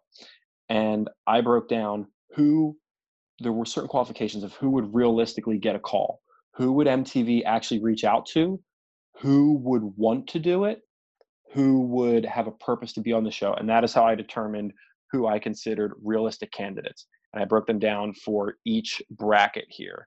And of course, at the time that I want to do this, my laptop is not working. So let's start with the, um, let's start with the outsiders. I think that Speaking is the best way to discuss it. Flops. I think we will say that Zach Calhoun is the non-franchise flop. um, I want to save the old school and the new school discussion. So let's just go with the outsiders. Like I said, anyone eligible to, so we need five men and we need five women. And I think the twist with this team is that this is where we can bring on people who haven't been on the show yet. Mm. So what we could do is we could have one man and one woman on the outsiders team who are actually rookies to the game. And I feel like we would need to pull someone, and this is where I need your help, we would need to pull someone from Big Brother twenty. As you know, they have running, C B S has running contracts, so you have to go a certain amount of time before you're eligible to be on the show. That's why we've had Big Brother eighteen, Big Brother nineteen, and uh, uh, this season we had Big Brother nineteen. So next challenge season, you're going to so be eligible say- for- Would you yeah. say that for the old school and for what what is it, old school, new school, outsiders? So for old school and new school, you can pull, can you pull people who haven't actually been on the challenge before? Because I think it'd be interesting if we had people from the franchise during those time periods, the same time periods that you mentioned, whatever was airing, Real World, Road Rules, whatever was happening at that time between mm-hmm. season one to seventeen, could be on the old school team. And whoever was, you know, in on T V, X on the Beach, A Y T O, that whole gang, from season seventeen to now could also, and so we could have two new rookies on each team to sort of give it a fresh flavor on either end. And I think that could be really fascinating. So yeah, that that's um, based on the qualifications. Like I, what, what I'm saying is that if, you know, for example, if M T V did what I really wanted them to do and they casted uh, Nutza on the show or Bria, um, they would be on the new school team because they're from a native M T V show. They would not be on the outsiders team. Mm. Yeah. Yes. Yeah, exactly. Exactly. So Nitsa would be great. I mean, we, I, we've wanted her for a while. Uh, we have someone in the comments, Robert is mentioning Cody Calafiore, who I actually swoon over very often. He's a fantastic possibility and potential for an awesome challenger. Uh, you know, with the fact that he's also Pauly's brother, he would have yeah. quite an in with a lot of the challengers already. Uh, in terms of somebody from B B twenty, there were a lot of really viable options from B B twenty, in my opinion. You know, a good, I think, like, let's say seventy percent of that cast, maybe even eighty, was good-looking people who can compete, who are physically fit, and who are young enough to still have some drama in their life. And yeah. some options for that. I know Challenge Mania has mentioned Brett a lot. He would definitely be a top pick for me and the men. Uh, if I had to go with the females, I would say Haley or Bailey would be fantastic because, you know, they're both quite fit now. Caitlin's also gone a lot fitter, but the drama side of them would be really where it's at. You know, Bailey brings an enormous amount of drama. She got in such a big fight that she bit her own freaking mouth and started bleeding one time while so yelling at someone on Big Brother. Think, like, that's what she could bring. I think our best bet in this situation would be to cast a Big Brother male rookie and a Survivor female rookie. So I, I've got some knowledge I could bring. Wait, but why? Why? How come none of the Brits got to be a rookie? No, no, no, no. So the Brits. What I'm saying is, so based on the outsider team, like think of the Brits that have been on on the show already. Like you, those are people that we would pull in teams. So for example, Bear, he's a lock. But Bear's why can't we put, why can't we put a new Brit on the team? Is what I'm trying to say. We can, but for the the because Scotty T needs to be on the challenge for for the relevance of the discussion. I mean, I can't really bring much to the table there, but yeah, I think we would have a spot for maybe two rookies on the team, okay, one male fine. and one female. Fine. Um, so who's your Survivor girl pick? Okay, I mean, I would love for the fucking queen, Abby Maria Gomes. She's been on two seasons of Survivor. She is pure gold, but she's a little bit older. I think she might actually be pushing forty. So, uh. Uh, she's got a big social media following, but I don't know if they would if they would cast her. So another option would be uh, Kelly Wentworth, um, who she's on the current season of Survivor right now. I think it's her second. I think it's her third season that she's done. Uh, Kat, Kat Ogden. She's been on two seasons of the show, and she dated. Um, she she she was dating a guy that was on Big Brother before. Um, those are three that come to mind as as as Survivor potentials. Okay. Okay. I don't know too much Survivor, guys, but I think that that's probably a good little amount.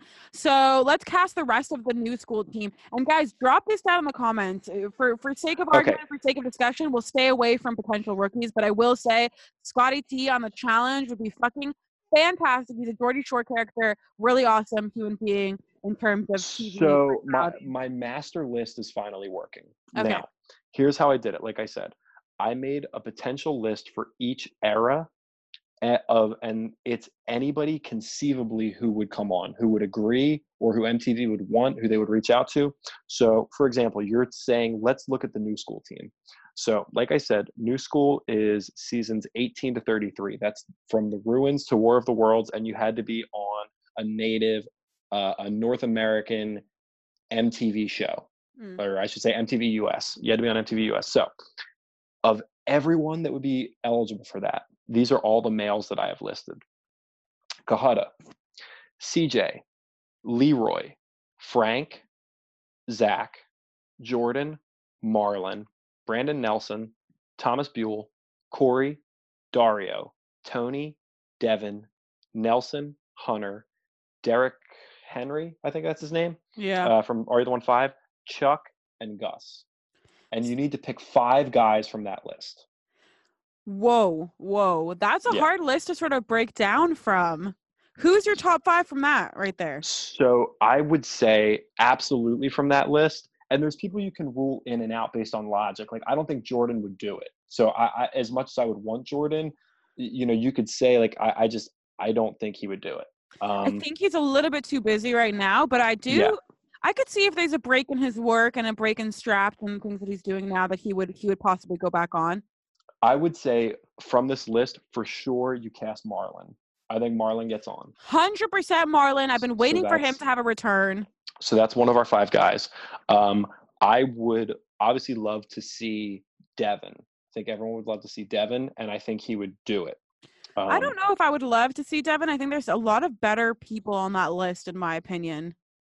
Uh, so you have to judge it a couple ways. It's who you want to see, but you also have to think, like, based on these options, who is M T V actually going to cast? Mm. You know, what's going to make sense for them? And in that case, I think you're going to get Leroy. Yes. I think Leroy would, would, would be an obvious addition. So let's say you have Marlon, you have Leroy. Devin is not a, a given yet. I would say um, C J for sure. That's definitely being brought up in the comments. He's one of my all-time faves, actually, in terms of um. I, I don't think M T V would cast him, though. And I I saw him at Challenge Mania Live, and he looks great, but he didn't exactly make it seem like, oh, yeah, I would totally come back to the show. I don't think C J would get the nod. I I think Hunter, obviously. I mean, he does every season. Um, yeah, but I could really go for a break. Yeah, okay. I, I'm good with that. What about Tony? Do we bring back Tony? Tony's a tough one because I really like his character development. You know, it's been fun watching his character arc, like, develop and see as he's changed and grown as a person. But at the same time, I don't know. I think I'd rather other people. Like, there's such a good class of individuals in that group. I would rather Brandon than I would any of those guys. I know he would come back. He would come back and do it. I, I just don't know if M T V has an interest in in, in casting him, if, if if it would make sense for them to reach out to him. Zach, I see that there's a couple regulars on here. You're going to get at least one of them if if, if this were really going to happen. Yeah. All I, right. Well, there's a lot of options there. Let's go on to the females, though. Okay. Now, the females are interesting. Like, there, this is a strong – this is going to be a tough group to debate, but I do have things thought out for this, especially based on storyline purposes. So, based on the qualifications and based on who I think would come back, based on who M T V would want back, this is everybody I wrote down. You've got Sarah, Kara, Laurel, Teresa, Emily Schramm, John A., Marie, Nani, Jemmy, Ashley K, Cook, Jenna, Nicole Ramos, Ashley, Amanda, Brianna. I love Brianna. I want her to come back. Uh, Kayla, Sylvia, Nicole Zanetta, Tori Deal, Brittany, and Cam. All right, I got this. Ready? Tori, Nicole Z for sure. Those two off the bat, okay. Hands down. We could get Brianna, and well, I don't know. Brianna's not going to compete with these other girls. Um, yeah. We have, ooh, this was like a good list. That was like a spicy list. So what I would want to see is a t- is this team, M T V shells out, and they get this team stacked with strong girls, and you absolutely have Cara on it. I know it's a surprise for me because I've been saying I want Cara to take a break, but in this instance, because we would be doing cutthroat Zach, rules. Post the list in the comments so people can see it because they're not they're not catching on fast enough. Okay, it's I shall do that. After. Yeah, I'll, I'll do that. Um, that's a good idea. So I would say um, you cast Cara, but then you've got Laurel and you've got Emily. And if you get at least one of them, they will be like the alpha female on the team, and they'll actually push Cara in. I think Laurel, because as much as I love Emily, Laurel will bring more of the drama. She'll be more exciting. Exactly. So, and then you get Nicole Z, and you've got the Cara, Laurel, Nicole Z thing. And Tori, again. Who's trapped in the middle because she's friends with all of them. Yep, exactly. I like that right there. Although I honestly could do without Cara in that situation. Um, yeah, I could too. But so, so I think we might actually be able to lock that in for the females. Cara, Laurel, Nicole Z, Tori, and we would need one more. Whoa, can you I mean, see that on your camera screen? When I sway, my hair gets a crimp on the side. Guys, that's like, whoa, can you guys see that? Oh, it doesn't actually translate onto live, but on my camera it does. It's very quite cool. Bring my laptop over here for better visibility on this. I, I'm gonna have to I'm gonna have to post the master list probably afterwards because the formatting's all fucked on this, but um I think so we would need I mean for that last spot, I, I don't think Ashley and Amanda would do it. They're probably coming up on breaks. I think Ashley K would. Yeah, she would. She's kind of flopped the last She's a little couple bit appearances. Boring on T V for sure. Um, M T V would want M T V would want Sarah to do it, but I don't think she would. Uh, I think Teresa just had a baby, so she's probably a no. Uh, Marie, that's a possibility. Yeah, Marie could do it. Who else could do it? Or what about Sylvia? Sylvia. Sylvia could come in and hang with these girls. Yes, okay. yes, All yes, right. yes, one hundred percent. I'm down for that. I think Sylvia in there. And I also think if you give the opportunity to some of these Lavender ladies to come on individually, you get to see more of their personality as opposed to them as a group. People really hated Amanda. And then this season, you're seeing Amanda on her own and people are loving her. So we finally get some of that redemption for some of these Lavender ladies. I think a solo season for Sylvia would be fantastic. Okay, so we have the girls set for the new school team. So it is Kara. Wait, hold on. This guy, Jack Wolf, in the comment section is saying Tori's overrated, but Ashley M is queen. Y'all. Uh, I, I agree that Tori D is overrated big time, but... Um, Steven, we love Cook, but I just there. don't think she'll ever do it. I don't. Yeah, I, I don't think... So, yeah, like she's, she's too busy. She's fringe enough that, that I, I add her to the list. But when you actually get down to it, I, I don't think that, that she would get that cast. So for the girls, we have Cara, Laurel, Tori D, Sylvia, and Nicole Z. That's a good squad right there. I'm um, watching that. I'm watching for, that every day. For the guys, we have Marlon and Leroy so far. We still need to pick three more out of that list. Marlon, Leroy... Uh, read me the list again. Okay. Kahada, C J, Leroy, who we picked, Frank, who it sounds like he would come back, Zach, Jordan, Marlon, Brandon Nelson, Thomas. That would be good. That would be interesting. Frank for sure. Frank okay. for sure. Because that's and a lot of that's gold. Yeah, and yeah, I think he would do it. Good. Okay. So we've got Marlon, Leroy, and Frank. Um, Thomas, Corey, Dario, Tony, Devin, Nelson, Hunter, Derek, Chuck, Gus. Derek H, not Derek Kaczynski. Definitely not Derek H. He's useless, in my opinion. um, I feel like you're going to have one of Tony, Devin, Nelson, Hunter, Corey, you know, one of that grouping. Should we do it, Zach? Yeah, I think so. Oh, man, Zach and Frank on a season again together would be pretty It'd awesome. Be cool to watch Zach and Leroy without necessarily having the other guys around. Like, obviously, I'm hoping we're not casting bananas and stuff, so... It might leave for an interesting dynamic. If we'll, we'll yeah, we'll get the there. Same team. The, there is a couple ways you could go with the old school team, and you would have to make some sacrifices. I'll say that when, when we uh, when we get to it. Um, Steven, are you ever not grumpy or upset? I'm just curious. Like, when do you smile, bro? All right. So Marlon, Leroy, Frank, Zach, and then we need one more in there. Um, Erlene says, "Bring back Tony's Shane." Uh, that's that's the second Shane Rain re- Shane Raines reference on the episode. So we could definitely cool bring back a Shane Raines. Why not? That'd be great. A great added bit of drama to that. Although it really gives them very little chance to beat the outsiders if we do that. Uh, what about Kahada? Because he has he been. Back? Yeah, he's been coming out of the woodwork lately, and he's been like participating, and and, and he's kind, kind of like our C J replacement because you mm-hmm. know they're they're sort of similar and small, agile type guys. I could do and, Kahada. He's done a season more recently. Um, okay, I'm down with that. I'm going to make Kahada the fifth man. A lot of people are saying C J would do it. I think our issue is would casting cast yeah. C J. I I think Buna Murray would cast Kahada before they would cast C J.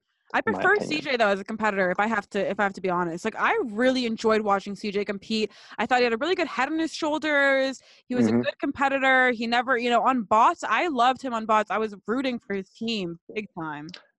So let's go back to the um, the outsiders list real quick, because now I actually have my document working. Um, so the people I have listed for eligible, not counting rookies, which we could obviously debate all day. Uh, for the men, Kyle, Joss, Pauly, Jose, Ashley Kane, Bear, Theo, Turbo, Josh. Those are the eligible guys that have actually appeared on a challenge season so far. Um, Pauly Bear, for sure.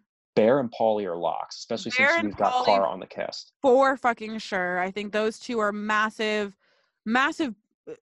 I mean, they're just like huge assets to the show right now. Yeah. Um, Bear, Pauly... I think Kyle could use a break.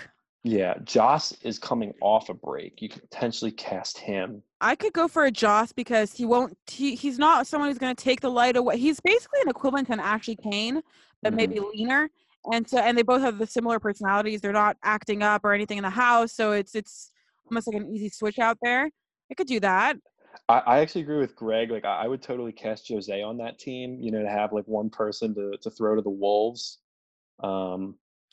Well, also to even it out, because quite frankly, the the outsider team is going to be, you know, dominating a lot. If we put Pauly and Bear and Josh. Oh man, Travis brings up a good one. What about what about Chad Johnson, that guy that was on uh, The Bachelorette oh, and, X and on, on X on the Beach too? Uh, yeah, we're adding that guy. That guy's gold. Okay, we're but is Chad not considered in a new in a new school? Because listen, was- his his native show is The Bachelorette, so okay, I think okay. we could we could uh yeah we could. Bend the rules to that. All right, so um, let's remove Joss and let's put in Chad, and then okay. let's bring in. People are saying Rogan, which I think would be great. My issue is is Rogan's back fully healed, and is he able to compete? Because I don't think M T V wouldn't have called him back. I think they would have called him back by now. You know, I'll I'll say that um, I we haven't done our comment section enough uh, enough of a service listening to what they're saying here. So they want Rogan, and I think for the Saniacs, I'm okay with that. We'll put Rogan on, on the cast. I feel like he could be interchangeable with Joss. He's all yeah. Well, also he's he's has much more personality than Joss, so he's far more entertaining. Yeah. So we get a more entertaining version of Joss. And this is, you know, if Rogan was fully healthy, this is our ideal list. So he's on there. So we have who do we have? Pauly, Bear, Bear Pauly, Chad Johnson, Rogan. Rogan. I really like that, Chad. That that's an awesome suggestion. Okay, and then um, who's number five? I think that they should be someone dude. who's. What if, I think maybe like Josh or Jose, I feel like you need another Big Brother presence, or maybe someone from Big Brother twenty, like we were talking about. Let's go Big Brother twenty, and let's do to even out that team. Hmm. You either go Brett or Tyler, in my opinion, if you're going guys. There's also Fessy, but I think he's such an idiot. He can't play a mental game like this. Brett sounds familiar, and I'm not a Big Brother watcher, so so that means that he probably has some level of. Uh, I would I would rather see Tyler though play on the challenge than I would Brett. And I actually loved Brett. He was my he was, you know, the one that I wanted to take it to the end on Big Brother, but I think Tyler would do better on the challenge, and I also think he'll I okay. don't know though. In terms of entertainment though, if you really want entertaining monkey group of duos, you got to get Brett in there, because now I'm thinking if you have Brett and Bear, that's just a bromance waiting to happen. Okay. Yeah, we're getting a lot of Brett too in the comments. So we'll go with that. So we actually have two rookies from the guys. That's nice.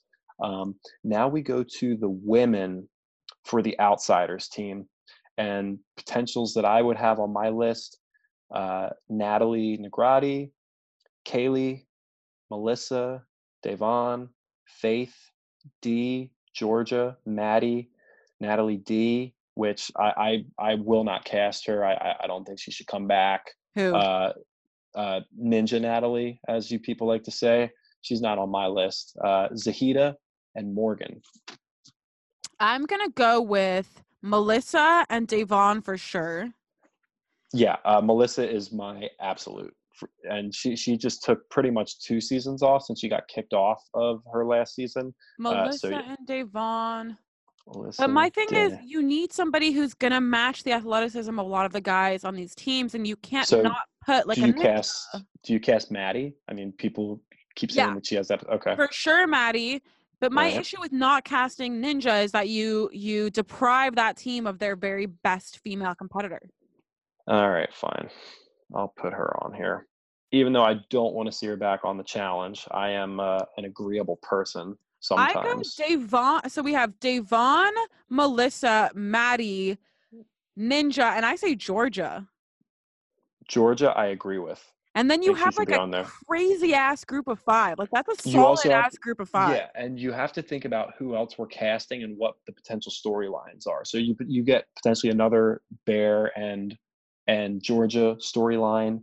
You get, um, yeah, I like that. So for Team also Outsiders. My, yeah, also my thing with that is um, if we have two of the rookie guys on there, then we can sacrifice one of the rookie girls. And I just think that's a very well-rounded group of females to match the athleticism of the guys, and also not to be like, you know, we give the new school slightly better women, which I think is, is rightfully right. so, because they need them.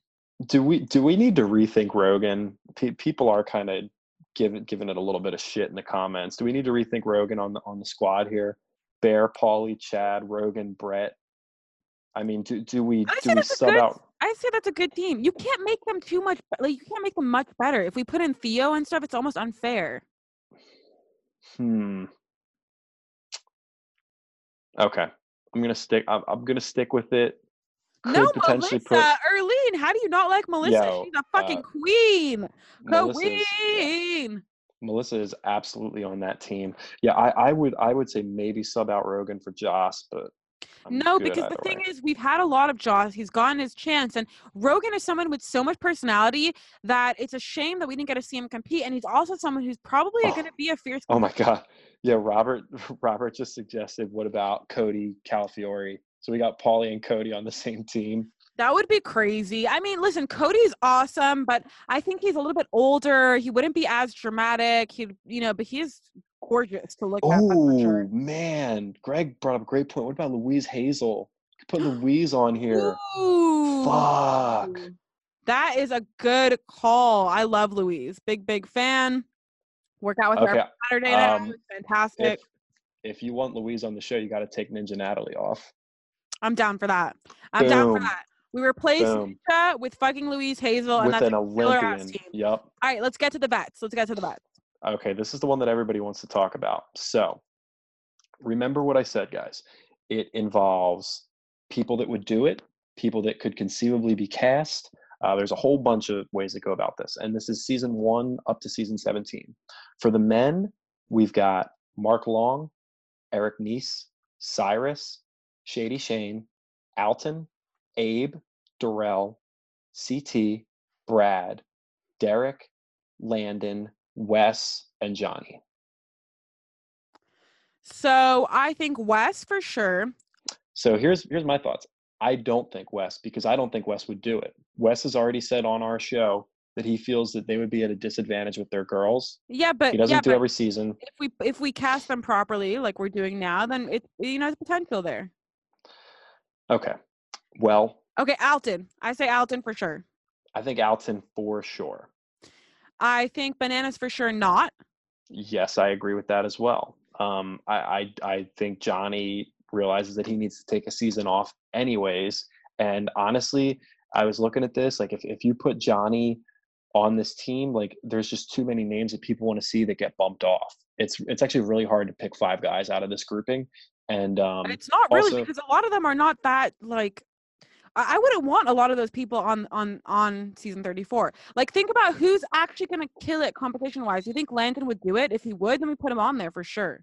Well, I th- I think I keep bringing up Alton and Landon because I really do think Landon would do it. If they up his appearance fee, like if, if, if he gets, you know, a decent chunk to come on the show in the first place and then the prize pool's right, I think he would do it. Yes. Okay. Down down for that. So we got Alton, Landon. Now, who else can compete? We need somebody who's going to be able to compete both mentally and physically with these new guys. There's a lot of new young blood. Like, sorry, but no way to Cyrus. That's just like old. Yeah, it's not happening for Cy. Old um, joint's not going to work. I mean, people would go crazy if they saw Alton, Landon, and Darrell on on the same team together. Like, that would be pretty like team, legit. Team mature right there. That's what that would be. Yeah. And I don't know if you've noticed, but C T's actually been working out a lot. He's on this have, health kick. He's a new. I have not noticed it. So um, he's, but he, he's been doing a big move, trying to get back into shape and cutting himself a little. I mean, it's impressive. I would, I would um, subscribe to C T being on the team. Alton, about C T Brandon. and um, C T and Mark Long. I think Mark Long would, would be great.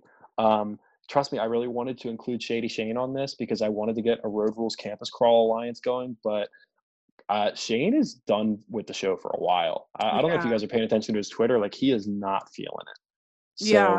Alton, Landon, C T, Mark Long. Did you see Tina's comment? In case people are wondering what Tina's talking about in the comment section, she's uh, she's referencing Cyrus's ex-girlfriend who... Oh, yeah. Went apeshit on the Saniac Podcast Facebook page when I first started it all because we had Cyrus on for a live Q and A. And, I mean, it was hilarious. She's our only non-five-star Facebook review, and she's lowered our ratings so much since those days. But, you know, it was a hilarious day. I think she got one of our posts up to, like, eighty comments, which back then was a really big deal for us. And truly a hilarious moment in challenge history, or in Saniac Podcast challenge history. So this is – um this is why I'm saying this is tough. We have Alton, Landon, C T, and Mark Long on the team. We need one more spot, and it's essentially between Wes, Derek, Brad, and Darrell. That's not hard for me. I don't actually want any of those on there. I agree with what people are saying in the comment section with Nehemiah potentially or an Abe potential. Uh, Nehemiah, his first season, I don't think oh, – okay, his first season was was the dual one, so yeah, he would qualify. Um, Abe would be the fucking best. I mean, do, do you want to throw Abe, Abe into that mix? Abe, let's okay. see Abe right there, right then, because then we get Abe and Pauly on a season together, and that's what yeah. I am talking about. That is what okay. we need, T V gold. Abe and Pauly on a season together. Like, we need to watch how that is going to go down. I need to see that. That needs to be a fucking web series. Definitely no Derek. So, I agree with that for sure. It's just- that is...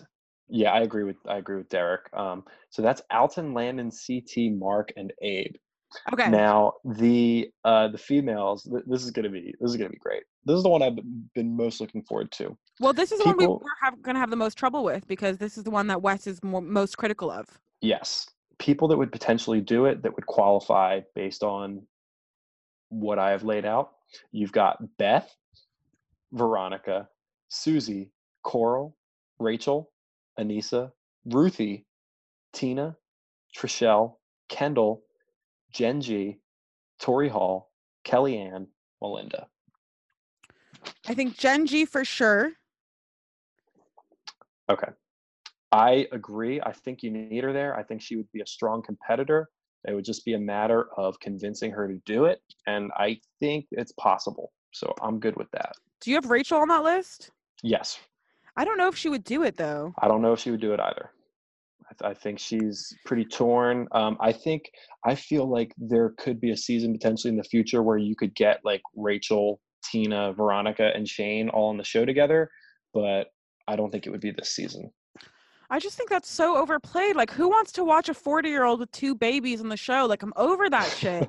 There's a new dawn, a new day. It's just so useless to take on these people. And as much as I love Kendall, she was only on one season. Is she in that good of shape still? Can she keep up? So I think Kendall's a lock, though. I, I, I feel like she's the easiest person to cast because she would drop everything to do it. Um, and she's good friends with Tori. So I feel like you cast Kendall and you cast Tori, and then you've got the makings of an alliance going on there. Okay, so you have Kendall, Tori, and Genji. Now we need other, yep. we need female dominators in that group because we are pairing them up against the likes of Emily and freaking, what's it called? Louise Hazel, Olympian. We didn't cast Emily, um, so... Sorry, or Laurel.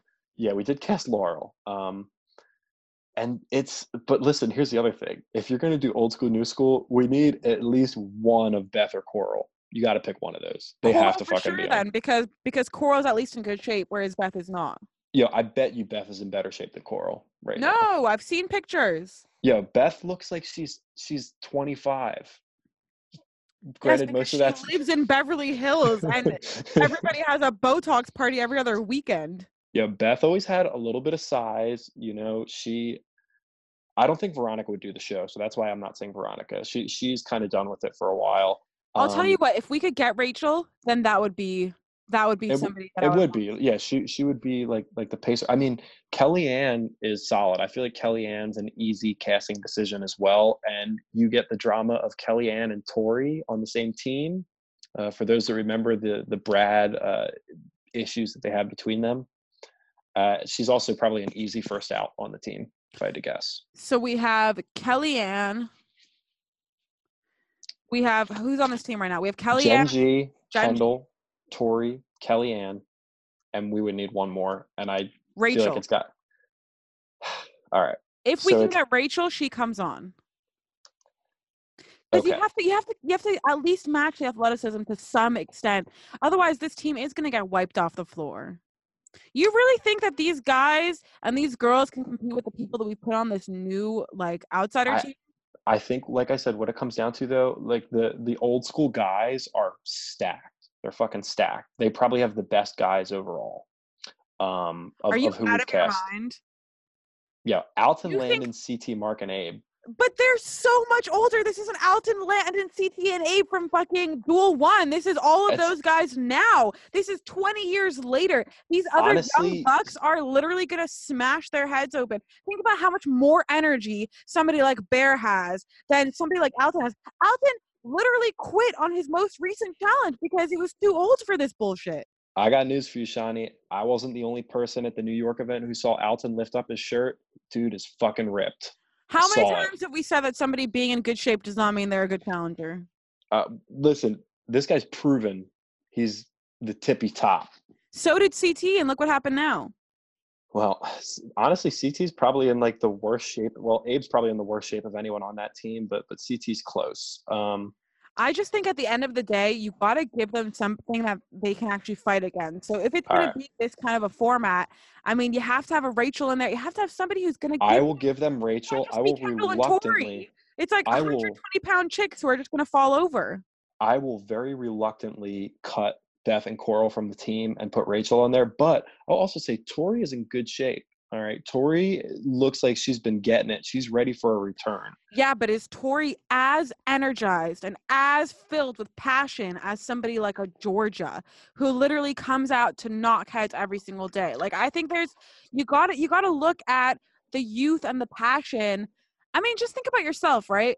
Let's say you go out now to a club. Are you going in screaming like you were when you were eighteen? No, I can't say I am. Right? I'm not even going to clubs anymore. I'm screaming at home from a very, hey, very far distance. Greg so, brings okay. up a great point. Greg says, who else besides Alton has won five eliminations in a combined less than two minutes? That man's got the reputation, people.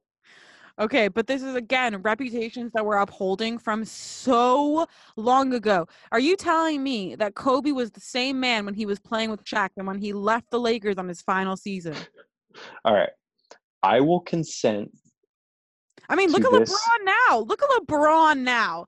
Look at LeBron right now. LeBron is an absolute legend. What damage is he doing on the L A team? I'm not even watching. That's how little damage is happening. Listen, he's still pinning. He's still pin blocking dudes off the backboard. All right, he can still reach into his bag of tricks. Um, yo, Marcy, Tori is not a snooze no, fest. If you're talking about the Queen Tori Hall, don't be. The skill is still there, right? He still has a skill. Is there the fire? No. The reason why college basketball is so fast that you have to, like, move your head as if you're watching a fucking tennis match is because there's so much passion underneath every single one of their asses. Whereas if you have somebody like C T, I mean, look at the like, look at them. When they're on the show, are they as driven as these young guys? No. They're going on there because they don't want to have to sit in their office nine to five in order to make half as much money as they're going to make when they're rocking up on the show. Like, it just, you see that there is no fire. There is no passion compared to some of these new guys. And I don't think you're going to be able to match that. They're, they're over the drama. They're over the this. They're over, like, oh, if I don't win, my whole life is over. That's why M T V isn't casting them. So I don't know. I just don't think that a Tori Hall-Kendall duo is going to even remotely compare to what a Georgia-Louise Hazel alliance is going to do. I mean, think about what a Georgia-Louise Hazel alliance is going to do. Yeah, give me Tori over Georgia, and let's make it happen, M T V. Let's make it happen. All right, I will give you that team, Genji, Kendall, Tori, Kellyanne, Rachel, but we have to sub Rogan out for Joss. Can't have Rogan on the cast. People won't take it seriously. I mean, whatever. Honestly, they're irrelevant. To sw- I just like a swap out of, of huge people. So here to end it, and we will post the results of this. Here's what we came up with, guys. Um, team New School. That uh, for the guys, we have Marlon, Leroy, Frank, Zach, and Kahuta. Did you see Greg's Carl Malone comment? That's hilarious. Yeah, that's fantastic. Uh, for the girls, we have Kara, Laurel, Tori D, Sylvia, and Nicole Z. That is beautiful chaos right there. Uh, for team outsiders, we've got Bear, Pauly, Chad, and now Joss and Brett from Big Brother twenty. And then for the females, we have Melissa, Devon, Maddie, Louise, which was fantastic, and Georgia. Uh, and then finally for team old school, we've got Alton, Landon, C T, Mark, and Abe for the guys. And we've got Genji, Kendall, Tori, Kellyanne, and Rachel for the girls. Um, and if you guys remember, like I said, this is going to be played under Cutthroat format. So the teams, when they go into elimination, they're voting in their own players. Uh, so it really does come down to the alliance factor as well. Okay, one last thought before we before we end off this episode, because Shawnee has to get home, um, is what's your thoughts about if we completely change that whole thing and make it more like a gauntlet style, but instead of it being vets and rookies, it would just be anybody who's been on the show before, like Buna Murray, X on mm-hmm. the Beach, all of that scene versus outsiders. And that could yeah. be big, all the Big Brother, anyone that's also been on the show before, but Big Brother, Brits, all of those people. And so then you can bring in somebody like a Kendall to play on a team with way better people, like perhaps a Laurel, yeah. or perhaps a this. You know what I mean? You kind of give them a better shot. And as much as I love the Cutthroat, you know, as much as I love the way that Cutthroat was laid out, I do think that a gauntlet of this sorts would be a lot better. And it'd be better I... competition. It'd be better competition. I, I actually like that. I like the, the gauntlet format in that way. And I, I do think overall the, the the point to take out of this is we do need to see like a bigger team challenge again. It's been a long time. Yeah. Uh, the show is due. And I think you can make it uh, really, like you can make it really good. Um, you, you just ha- It just ha- takes a couple tweaks really. You know, it's it's almost like what we're wanting is the nostalgia of the old formulas and the old the old formats that they would have of the show, where, you know, people would have to work together. I think that's why you like, you know, the team dynamic, that it's not just individual, where it's not just a, you know, the same old free agents type vibe that we've been getting a lot of lately. You know, this is something where they have to work together. There's a lot more strategy at play when it comes to making it to the end of a team sport than when it's just an individual game. And I always love the idea of, you know, slimming down your team to have less people to split the pot with, and a lot of that kind of internal political drama that goes down with with team formats. So I could yeah. see that for sure. Greg makes a cool point about having, you know, another battle of the sexes, because we have a really cool diverse group of guys versus girls that we can put in there. A lot of the new girls are awesome. They're sort of giving it a lot more passion and strength, and I think if you had the right type of competitions, you could see a pretty good fight. The only, my only issue that I could see with that is that the guys' team is a lot physically stronger than the girls' team. So if it was like a lift as much weight as you can lift, then the girls are screwed. But if they really thought, you know, thought out the comps and made it interesting, that could be a fun season. Um, yeah, they they could bring back what what's the oh man the the on Battle of the Sexes one, the first elimination. I, I think it's. I, I want to say it's called Grope the Rope, where they all have to hang upside down. From, uh, anyways, that's a great challenge. Battle uh, of the Sexes, episode one, classic daily challenge. In response to Marcy's comment, Zach, uh, he likes Tori Fiorenza, a k a. Hall, a k a. Yeah. Brad's ex-wife. He does not like Tori Deal. I like Tori Deal. I also like Tori Fiorenza, but I just think that... Uh, Tori Hall, a k a. The Truth, she's coming back. All right, guys, thank you so much. We were on for so long tonight. It's been great. We were finally fresh and not having an interview. Uh, next week, we have Josh Martinez coming on the podcast. If all falls, you know, falls in place, Zach might not be here, so yeah. it might just be a solo interview. He's got some exciting news. Hopefully, he'll be giving that to us in a couple of weeks' time. And, you know, we're super excited to have you guys here. Lots of new listeners. Thank you guys so much. I know that we have been really slow and delayed on uploads. I promised you guys the Pauly interview and last week's recap after the weekend, but I just unfortunately could not do it with my arm. So hopefully those will come out, with, you know, this weekend. You guys can do a nice little binge listen to a lot of our audios and check out last week's recap, this week's recap, and the Pauly interview before we get Josh Martinez on here, which is going to be super, super fun. So send us your questions if you guys have them. Yes, Robert, I agree. Thank God Zach won't be around. We are at Saniac Podcast on Facebook, Instagram, and Twitter. Uh, you can catch us at saniac podcast dot com. And of course, feel free to send us messages, everything, but just know that all responses are going to be extremely delayed due to my arm. Steven, you can honestly go fuck yourself. You message me twenty-four seven, and it's really getting to the point where it's super annoying. I have been injured for weeks. I have incredibly painful tendonitis. So if you'd like to message someone, you can personally D M Zach. I know you think that it's all of us responding, but it's really me. The rest of the crew is lazy when it comes to answering people. So please redirect all of your concerns, comments, and criticism to Zach Calhoun's personal D M inbox, Steven. He's there for you. He'll be your therapist throughout the whole thing, uh, and he will help you along the way. He could just be your best friend. Also, whenever you come I up with you, a high Steven. brand uh, luxury watch company, please let us know, because I would like to buy a Steven Carmichael. Like, my wrist is really plain. It's feeling that's, really plain. That's fucking that's I great. need a Steven Carmichael watch. I need one. So please create that for us. Uh, we're getting bored. Got that Steven Carmichael on my wrist. Yeah, exactly. Steven Carmichael ice on my wrist, on my wrist. Yeah. I, I can imagine. I can imagine Lil Pump rapping about that. I don't even know who Lil Pump is. That's how old I am. Yeah, you All gotta right, look guys. that up. Thank you guys so much. We will see you guys next week. Woo. Bye. Out of here.